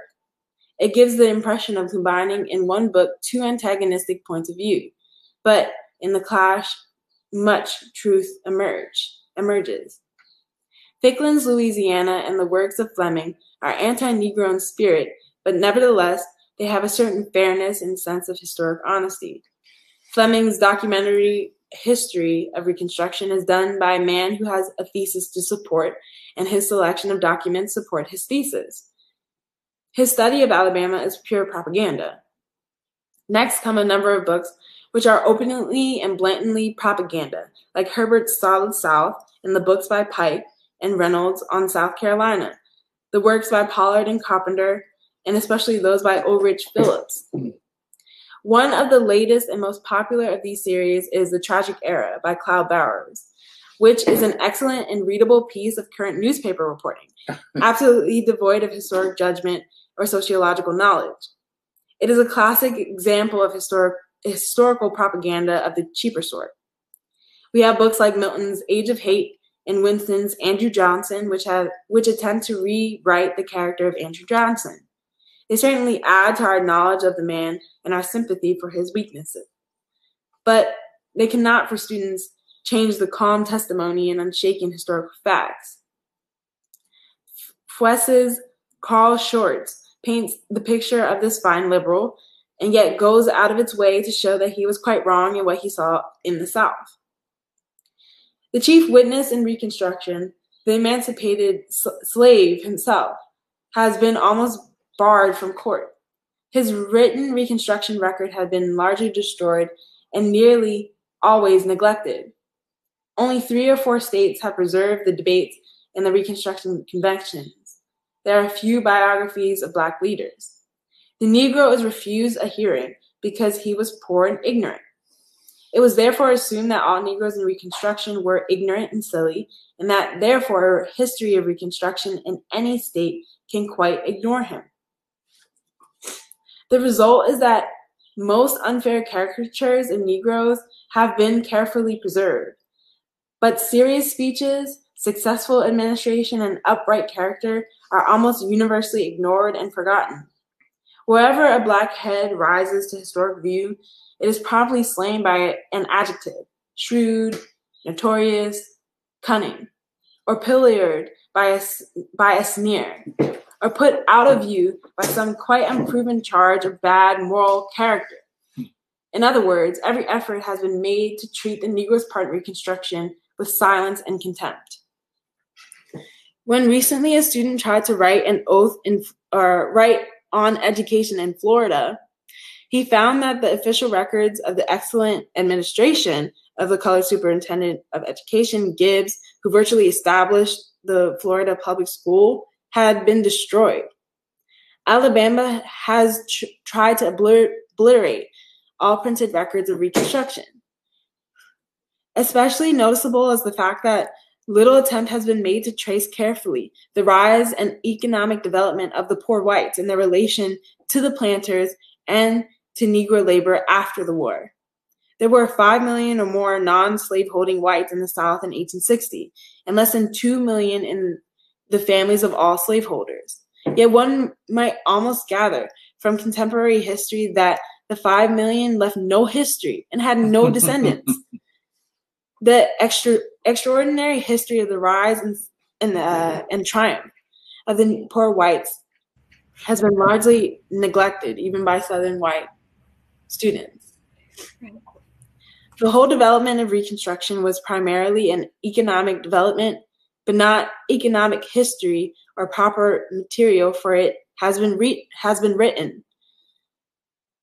It has been regarded as a purely political matter and of politics most naturally divorced from industry. All this re- is reflected in the textbooks of the day and the encyclopedias until we have gotten we have got to the place where we cannot use our experiences during and after the Civil War for the uplift and enlightenment of mankind. We have spoiled and misconceived the position of the historian. If we are going in the future, not simply with regard to this one question, but with regard to all social problems, to be able to use human experience for the guidance of mankind, we have got clearly to distinguish between fact and desire. In the first place, somebody in each era must make clear the facts with utter disregard to his own wish and desire and belief. What we have got to know, so far as possible, are the are the things that actually happened in the world. Then, with that much clear and open to every reader, the philosopher and prophet has a chance to interpret these facts, but the historian has no right, posing as a scientist, to conceal or distort facts. Until we distinguish between these two functions of the chronicler of human action, we are going to render it easy for a muddled world out of sheer ignorance to make the same mistake 10 times over. One is astonished in the study of history at the reoccurrence of the idea that evil must be forgotten, distorted, skimmed over. We must not remember that Daniel Webster got drunk, but only remember that he was a splendid constitutional lawyer. We must forget that George Washington was a slave owner, or that Thomas Jefferson had mulatto children, or that Alexander Hamilton had Negro blood, and simply remember the things we regard as credible and inspiring. The difficulty, of course, with this philosophy is that history loses its value as an incentive and example. It paints perfect men and noble nations, but it does not tell the truth. Hmm. No one reading the history of the United States during 1850 and 1860 can have the slightest doubt left in his mind that Negro slavery was the cause of, of the Civil War. And yet, during and since, we have learned that a great nation murdered thousands and destroyed millions on account of abstract doctrines concerning the nature of the federal union.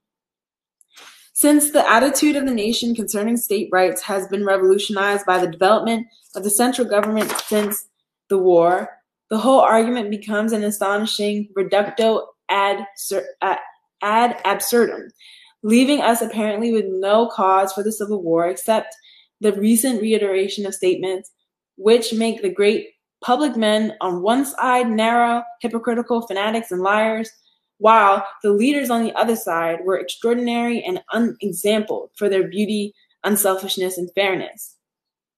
Not a single great leader during the nation of the nation during the Civil War and Reconstruction has escaped attack and libel.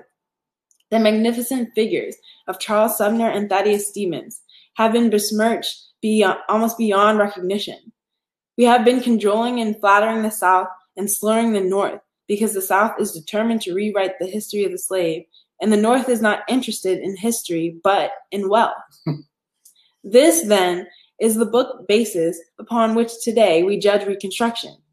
In order to paint the South as a martyr to an inescapable fate, to make the North the magnim- that magnim- magnanimous emancipator, and to ridicule the, the Negro as the impossible joke in the whole development we have in 50 years by libel, innuendo, and silence, so completely misstated and obliter- obliterated the history of the Negro in America and his relation to its work and government that today is almost unknown.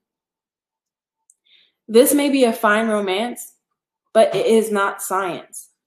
It may be inspiring, but it is certainly not the truth. And beyond that, or beyond this, it is dangerous. It is not only part foundation of for present lawless lawlessness and loss of democratic ideals, it has more than that led the world to embrace and worship the color bar as a social salvation and it is help and it is helping to range mankind in ranks of mutual hatred and contempt at the summons of a cheap and false myth. Nearly all the recent books of Reconstruction agree with each other in disregarding the government reports and substituting selected diaries, letters, and gossip. Yet it happens that the government records are historic are a are an historic source of wide and unrivaled authenticity. There is the part there is a report of the Select Committee of 15, which delved painstakingly into the uh, situation all over the South and called all kinds of all kinds and conditions of men to testify. There are the reports of Carl Schurz and the 12 volumes of reports made on the Ku Klux conspiracy, and above all, the Congress- Congressional Globe. None who has not read page by page the Congressional Globe, especially the sessions of the 39th Congress, can possibly have any idea of what the problems of Reconstruction facing the United States were in 1865 to 1866. Then there are the reports of the Freedmen's Bureau and the executive and other documentary reports of government officials, especially in the War and Treasury departments, which give the historian the only groundwork upon which he can build a real and truthful picture. There are the certain historians who have not tried deliberately to false the picture. Southern whites like Frances Butler Leigh and Susan Smedes. Northern historians like McPherson, Oberholtzer, and Nicol- uh, Nicolay and Hay. There are foreign travelers like Sir George Campbell, Georges Cle- uh, Clemenceau, and Robert uh, Somers. There are personal reminiscences, reminiscences of Augustus, Be- Augustus Beard, George Julian, George F. Hoar, Charles Schurz, and John Sherman. There are the invaluable work of Edward McPherson and more recent studies by Paul Haworth, A. A. Taylor, and Charles Wesley. Beale simply does not take Negroes into account in the critical year of 1866. Certain monographs deserve all praise, like those of Hendricks and Pierce. The work of Flack is prejudices, but built on study. The Defense of the Carpetbag Regime by Tourgée and Allen, Powell Clayton, Holden, and Warmoth are worthy antidotes to the certain writers. The lives of Stephen and Sumner are revealing even when slightly apologetic because of the Negro. While Andrew Jack Johnson is beginning to suffer from writers who are trying to prove how seldom he got drunk and think that important. It will be noted that for my authority in this work, I've depended very largely upon secondary material, upon state histories of Reconstruction written in the main by those who were convinced before they began to uh, write that the Negro was incapable of government or of becoming a, cons- a constituent part of the civilized state. The fairest of these histories have not tried to conceal facts. In other cases, the black man had been largely ignored, while in, uh, while in still others, he has been tra- uh, traduced and ridiculed. If I had time and money and opportunity to go back to the original sources in all cases, there can be no doubt that the weight of this work would have been vastly strengthened, as I firmly believe the case of the Negro more convincingly set forth. Various volumes of papers in the great libraries, like the Johnson Papers in the Library of Congress, the Sumner manuscripts of Harvard, the Schurz correspondence, the Welsh papers, the Chase papers, the Fessenden and Greeley collections, the McCulloch, McPherson, Sherman, Stevens, and Trumbull papers all must have much of great interest to the historians of the American Negro. I have not done or I had not I have not had time nor opportunity to examine these, and most of those who have examined them had little interest in black folk. Negroes uh, have done some excellent work on their own history and defense. It suffers, of course, from national partis- partisanship and a desire to prove a case in the face of a chorus of unfair attacks. Its best work also suffers from the fact that Negroes with difficulty reach an audience. But this is also true of such white writers as Skaggs and Bancroft, who could not get first class publishers because they were saying something that the nation did not like. The Negro historians began with autobiographies and reminiscences. The odder historians were George W. Williams and Joseph T. Wilson. The new school of historians is led by Carter G. Woodson. And I have greatly helped, I have been greatly helped by the unpublished theses of four of the youngest Negro students. It is most unfortunate that while many young white Southerners can find funds to attack and ridicule the Negro and his friends, it is almost impossible for the first class Negro students to get a chance to, for research. Or to get finished work in print. I write then in a field devastated by passion and belief.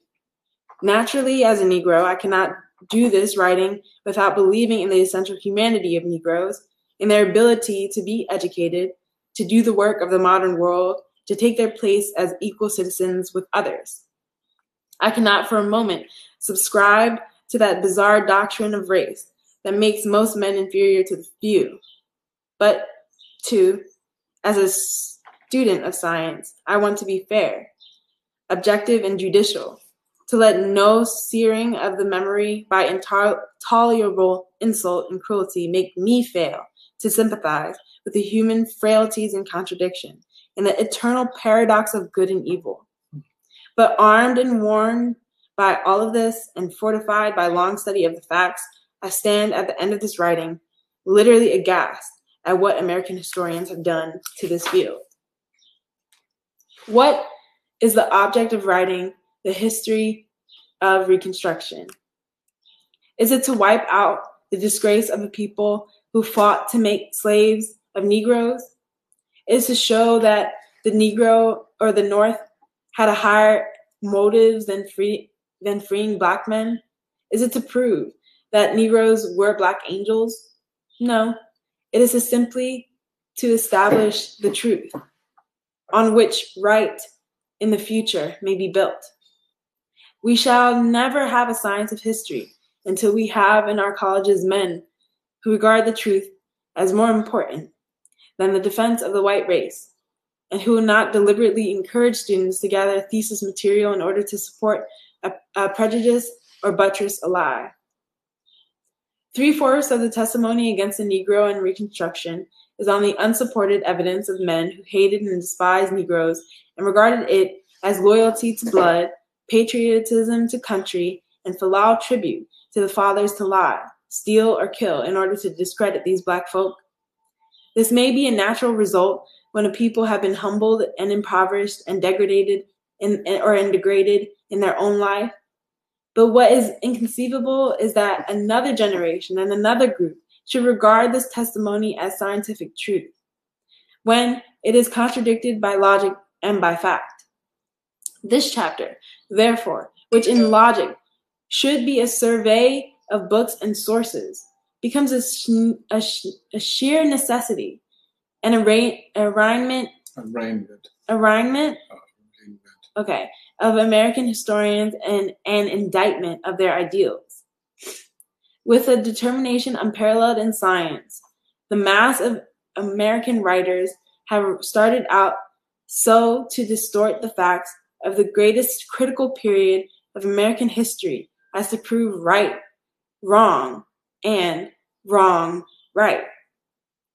I'm not familiar enough with the vast field of human history to pronounce on the relative guilt of these and historians of other times and fields. But I do say that if the history of the past has been written in the same fashion, it is useless as science and misleading as ethics. It simply shows that with the sufficient general agreement and, deter- and determination among the dominant classes, the truth of history may be utterly distorted and contradicted and changed to any convenient fairy tale that the masters of men wish. I cannot believe that any unbiased mind, with an ideal of truth and of scientific judgment, can read the plain, authentic facts of our history during 1860 to 1880 and come to conclusions essentially different from mine. And yet I stand virtually alone in this interpretation. So much so that the very constancy of my facts would make me hesitate did I not seem to see plain reasons. Subtract from Burgess his belief that only white people can rule, and he is in essential agreement with me. Remember that Rhodes was an uneducated moneymaker who hired clerks to find facts which he needed to support his thesis, and one is convinced that the same labor and expense could easily produce quite opposite results. One fact and one alone explains the attitude of most recent writers toward Reconstruction. They cannot conceive Negroes as men. In their minds, the word Negro con, uh, connotes inferiority, and stupidity, lightened only by unreasoning gaiety and humor. Suppose the slaves of 1860 had been white folk. Stevens would have been a great statesman, Sumner a great Democrat, and Schurz a keen prophet in a mighty revolution of rising humanity. Ig- ignorance and poverty would easily have been explained by history, and the demand for land and, and the franchise would have been justified as the birthright of natural freemen. But Burgess was a slaveholder, Dunning a copperhead and Rhodes an exploiter of wage labor. Not one of them apparently ever met an educated Negro of force and ability. Around such impressive thinkers gathered the young post war students of the South. They had been born and reared in the bitter, bitterest period of Southern race hatred, fear, and contempt. Their instinctive reasons were confined and encouraged in the best of American universities. Their scholarship, when it regarded black men, became deaf, dumb, and blind. The clearest evidence of Negro ability, work, honesty, patience, learning, and efficiency became distorted into cunning, brute toil, shrewd evasion, cowardice, and imitation, a stupid effort to transcend law's nature or nature's law. For these seven mystic years between Johnson's swing around the circle and the panic of 1873, a majority of thinking Americans in the North believed in the equal manhood of black folk. They acted accordingly with a clear-cut decisiveness and thorough logic, unutterably or utterly incomprehensible to a day like ours, which does not share this human faith.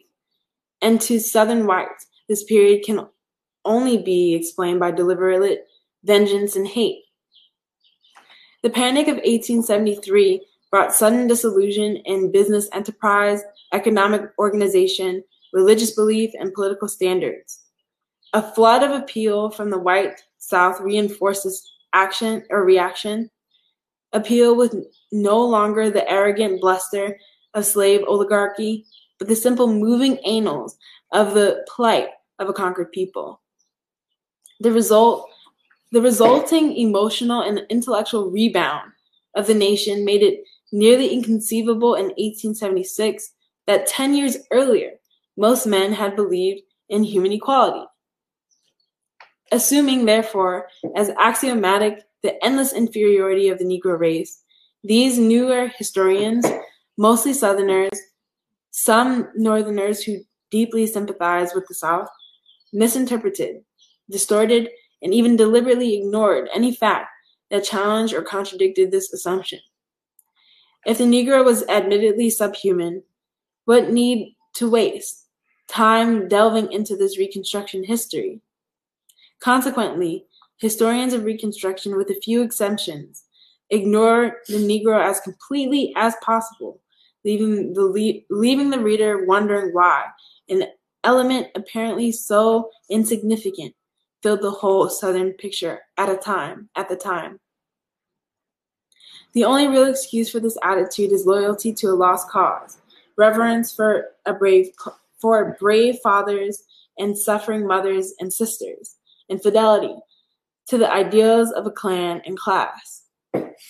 But in propaganda against the Negro since emancipation in this land, we face one of the most stupendous efforts the world ever saw to discredit human beings, an effort involving universities, history, science, social life, and religion.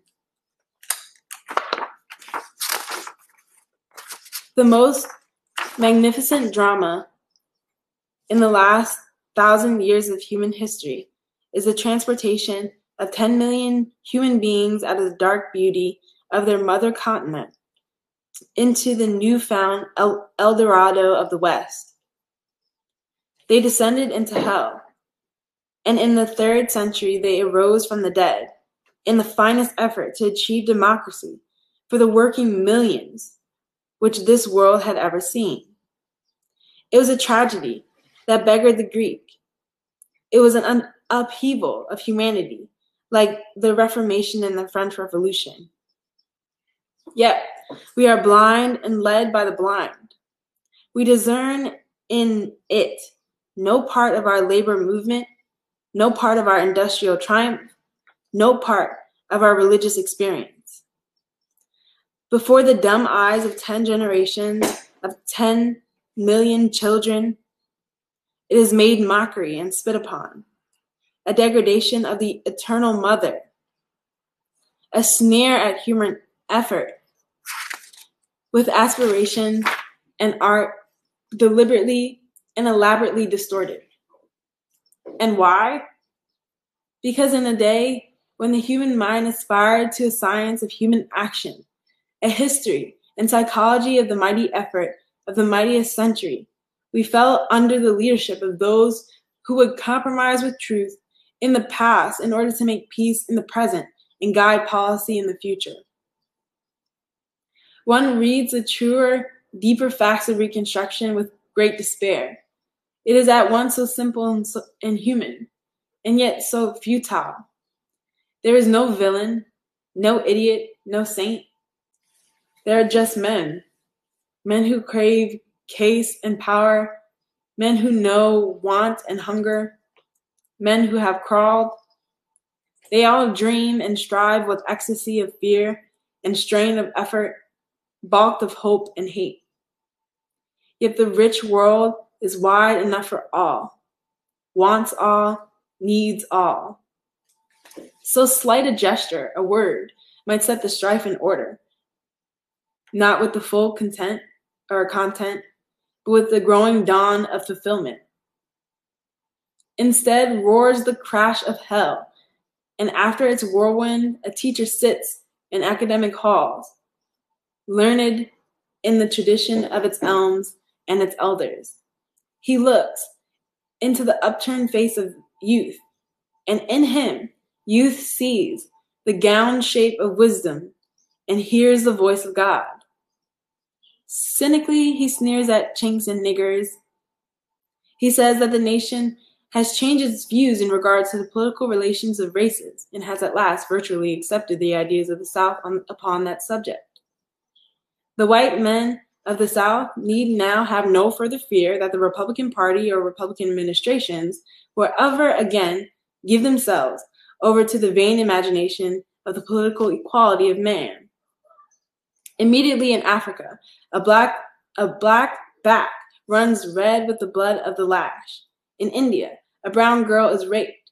In China, a coolie starves. In Alabama, seven darkies are more than lynched.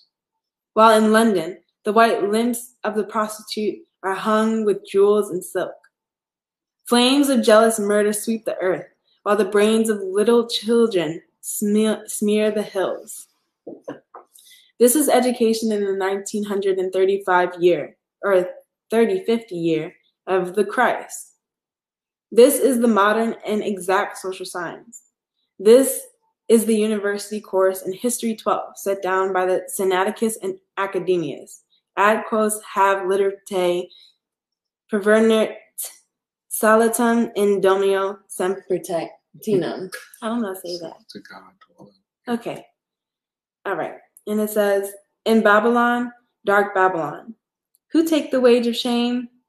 The scribe and singer, one by one, that toil for gold and fame.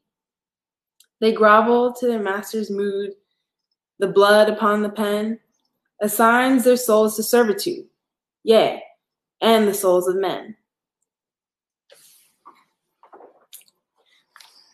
Wow. Thank you. This is a lot of work.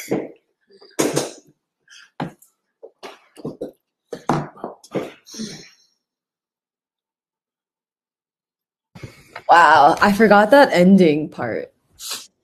Yeah, where he talks about imperialism, like colonialism, imperialism. Yeah. Yeah, the ending the ending reminds me of the fire next time. It has a similar emotional tone. Mm-hmm. And it's like this is like the chapter that you know Jared Ball. He was like, I read propaganda of history, and then like other people generally go to this book and they're like, I know propaganda of history, but haven't read the rest of this book.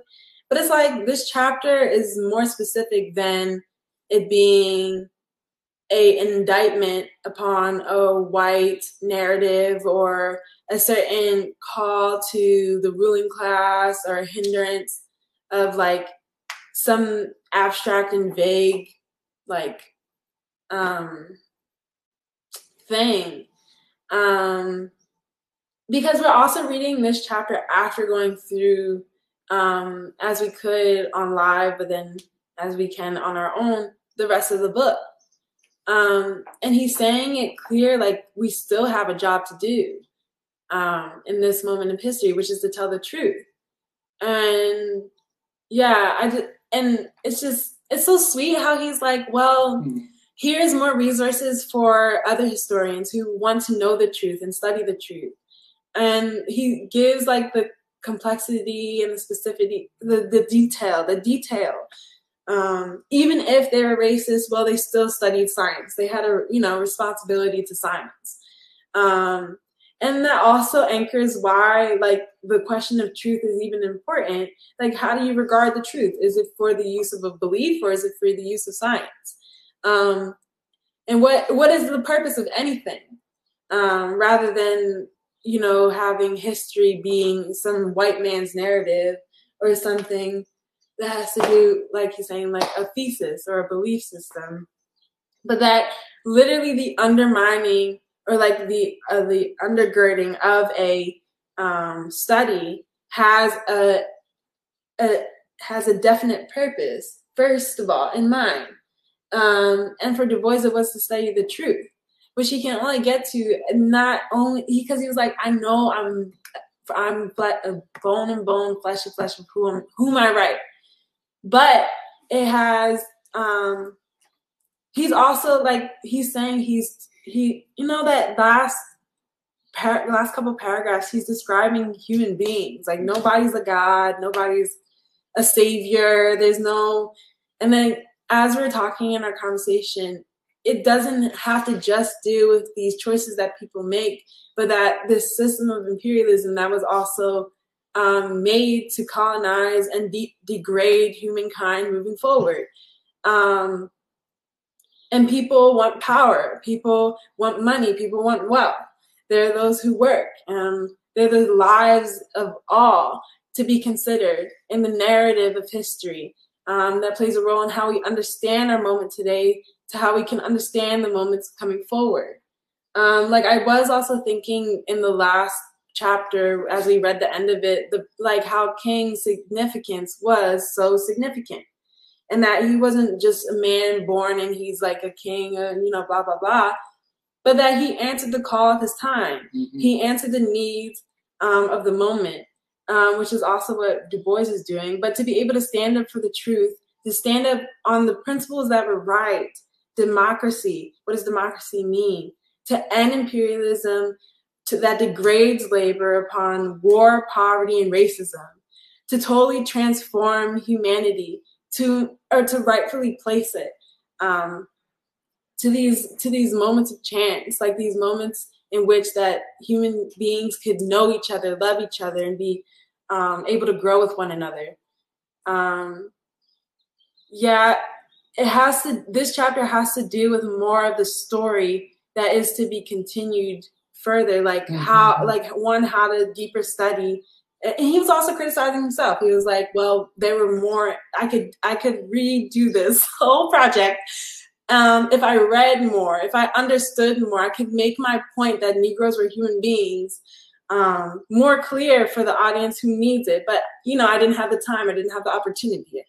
Um, and what I'm saying is that this chapter has more to do with the fact of what we can do moving forward. That this whole book also is also coming to that we learn Reconstruction not just for the sake of you know being comfortable or telling ourselves that we we are totally fine in the world and have nothing to change um, but that we have we have democracy to still um, you know attest to uh, still to work out um, and use in like in this country. Um, but yeah, it's interesting because I think that this chapter opens up dialogues for the, even the education question. Like what we were, I was coming into a conversation when free school didn't even start on the live stream when they were talking about philosophy and how like knowledge can be actually used. Um, and it seems like knowledge can only be used with democracy. It can't be used without democracy. Right. This is um, very a very important point. Mm. That knowledge is should be used for the purpose of humanity. Mm-hmm. Remember, he uh, Du Bois makes a similar statement in uh, Galileo Galilei. You know, where he says science is a, a great mistress but there's one greater, and that is humanity. This is, um, yeah, I, am sorry to interrupt you. I, I very much agree with you. This is a heartfelt plea, as you say, looking forward, that scholars and intellectuals do their work carefully, but the purpose being to free humanity rather than to keep a job. Uh, and it, it's you know Du Bois at this time he had never been invited to teach at any white university, including the University of Pennsylvania. He was very much aware of the color line in the production of knowledge, that the defense of white supremacy was an attack upon knowledge and science itself. Um, I mean, I, I, think I think this remains a great um, homage to to what the ideological struggle must be. I think I agree with you uh, that we owe a debt of debt, a debt of gratitude to Du Bois for pouring this final chapter out you know, going to the depths of his own soul mm-hmm. as a researcher, uh, his own limitations. He could, by the way, he was not allowed into certain libraries and certain archives because there was a color line. Uh, he was not uh, given, uh, how would you say, uh, uh, money to do the research. that's part of what he's saying in a subtle way those who denied the humanity of black people were supported. They were given university jobs. And he mentions Columbia University and Johns Hopkins. These are wealthy, well endowed universities where no black person taught at this time. This is, um, this is, this, and I think you're right. This is also a statement upon the current situation uh, in the universities.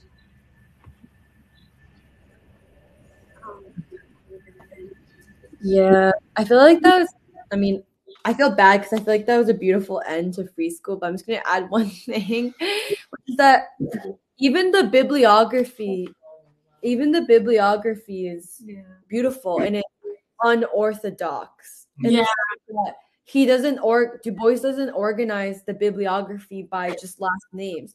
He divides it into sections based on who hmm. they are and wh- who they represent. Like it's very sociological, I guess you could say. I don't really know. It's right. Yeah. Where he says like stand these are the standards, like the anti-Negro authors, and then he says yeah. this is the propaganda authors who select and use facts and opinions. And then yeah, and then even the the way he also pays tribute to the un the the lives and voices who are not paid attention in history because of you know mm-hmm. history like the racism of history but he mm-hmm. says the lives the lives of leaders who took part in reconstruction wow. and he lists them and it's like it's so not it's so opposite of academia today. Like you know he's expanding knowledge. Like the even the bibliography is just really beautiful. Yeah. like Negro historians or he says unpublished theses. These are research these are researches by young negro scholars who are unpublished and then he lists them. Yeah. Du bois is just a yeah he's just a really amazing person. Can i just add i think um what's remarkable about the last chapter is that it's almost like he's operating on many different levels. Mm-hmm. He's having to respond to like the emerging the emergence of the Dunning School, but also I think he by basically declaring that there is a moral dimension to knowledge, he's also responding to kind of like the was it like the positivists, like the people who are just like oh knowledge is like just knowledge and there is no like metaphysical dimension to it, and um I think what's also I don't know, yeah, there's a lot that you can draw out from the last chapter, but I think part of it is it's interesting to tr- like I'm really happy that for the Black Reconstruction symposium that we did last or a month or so ago, that we traced simultaneously the like the development of what you could say like Du Bois's logic of the people, but also we were able to critique how the basically like the thought and the rationale and the logic of the ruling class itself has also kind of developed in an attempt to also to still counter Du Bois, like by going directly at people like Gerald Horne and Eric Foner and like the Columbia people, and how yeah, I, I don't know, it's just interesting to like see how we have been trying to like build on the work of Du Bois as well. Um, and yeah, I think I'm. I don't know. It just makes me more excited than ever to continue to do what we're doing, um, because I think, yeah, essentially Du Bois, he's showing that the color line and the slamming down of Reconstruction and of the experience of Reconstruction was not only detrimental to Black labor but also to white labor, mm-hmm. and that this belief in the in the inhumanity of black people was also something that basically kept white the white worker in chains because he was not able to also believe in his own capacity. Right. And and i think that part of the task of today is to bring this message out and to bring these ideas out um, because du bois is trying to make a case for the possibilities and the capacities of human beings like of ordinary people. And like that is like the fundamental core value but also like the lesson that we're trying to glean from du bois and how he does this study of reconstruction. Because yeah the last thing i'll say is that like when we're reading the back towards slavery part the very end when he says the tragedy of reconstruction is that most americans have not been able to understand it like they haven't understood it what's interesting about that is that the whole point it's like he's almost doing like a self-referential thing where the point of a tragedy is to teach a lesson. Mm. And so he's he's almost like he's saying like like the tragedy is that it has not even been understood as like a proper tragedy and it hasn't been like fully understood in that literary way. And that so like it's almost like he's saying that even from the suppression of the knowledge of reconstruction, that in itself teaches something to the people too. Like not just reconstruction itself, but also the way that it has been suppressed. And both of these are things that can produce basically new lessons for the people. Um, but yeah, I, I, just thought that was interesting the way that he phrased it as like the tragedy is that we haven't even realized the tragedy. yeah. Yeah. Yeah, there's also like such a parallel between Reconstruction and the anti-colonial, the third, the the movements to establish states to develop to move um, majority of people um, on this planet forward.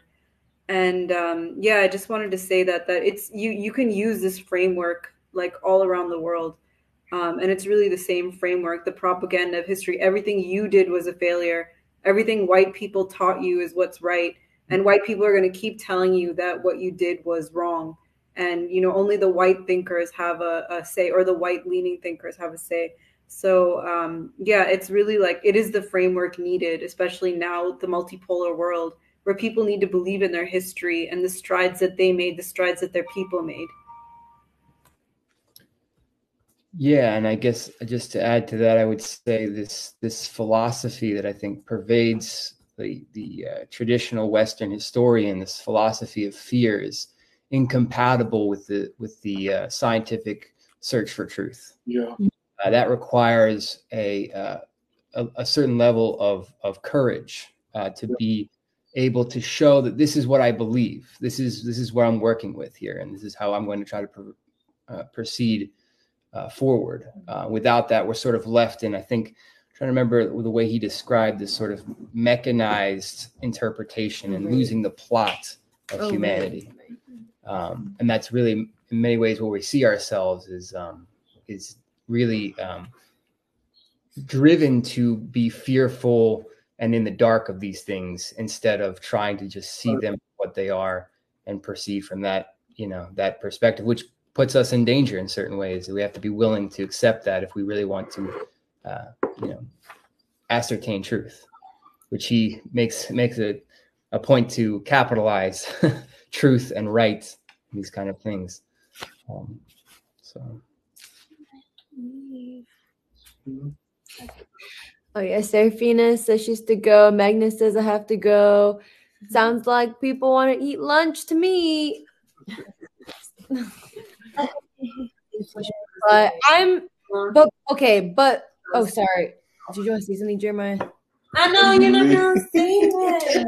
I'm gonna say before we log off though, Doc, did you want to give people a preview of the direction we're heading in? With Yes, I think it very much relates to this last chapter because, um, you know, um, you know, we're entering a different period of the ideological struggle. Not, not that you know all of these previous debates. When I say all of these, I mean the last ten years and what we've been through. But this uh, technological determinism that we now see emerge, the and the ideology that supports it, that we see emerging with this new uh, artificial intelligence and GPT, Chat GPT, the idea that the human being is not essential to the uh, advancement of humanity. Uh, in fact, human beings, or using Du Bois's uh, words in this last chapter, uh, that human beings are superfluous. Human, most of humanity gets in the way of progress, and hence you can see the connections, even though they don't have to be conscious connections between this. Uh, the majority of white working people are fascist and white supremacist, hence, are obstacles to human progress. Well, then, what is the answer? It is in technology.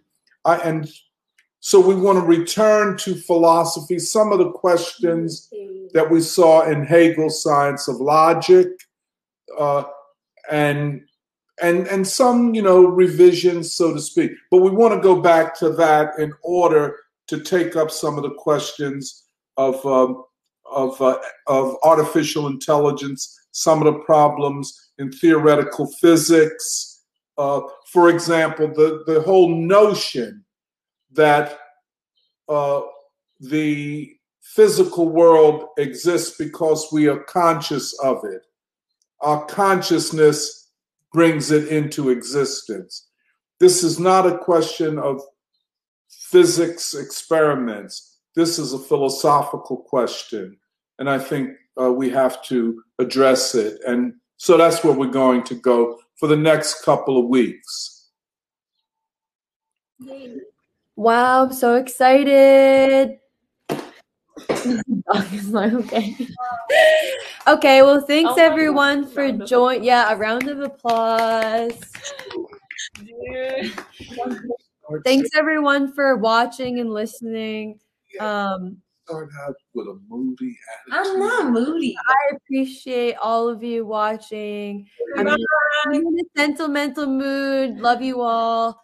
And Meghna left, but Take I'm care. We'll talk. Bye bye. Oh, oops, hold on. I'm ending the broadcast. Wait a minute, wait a minute, wait a minute.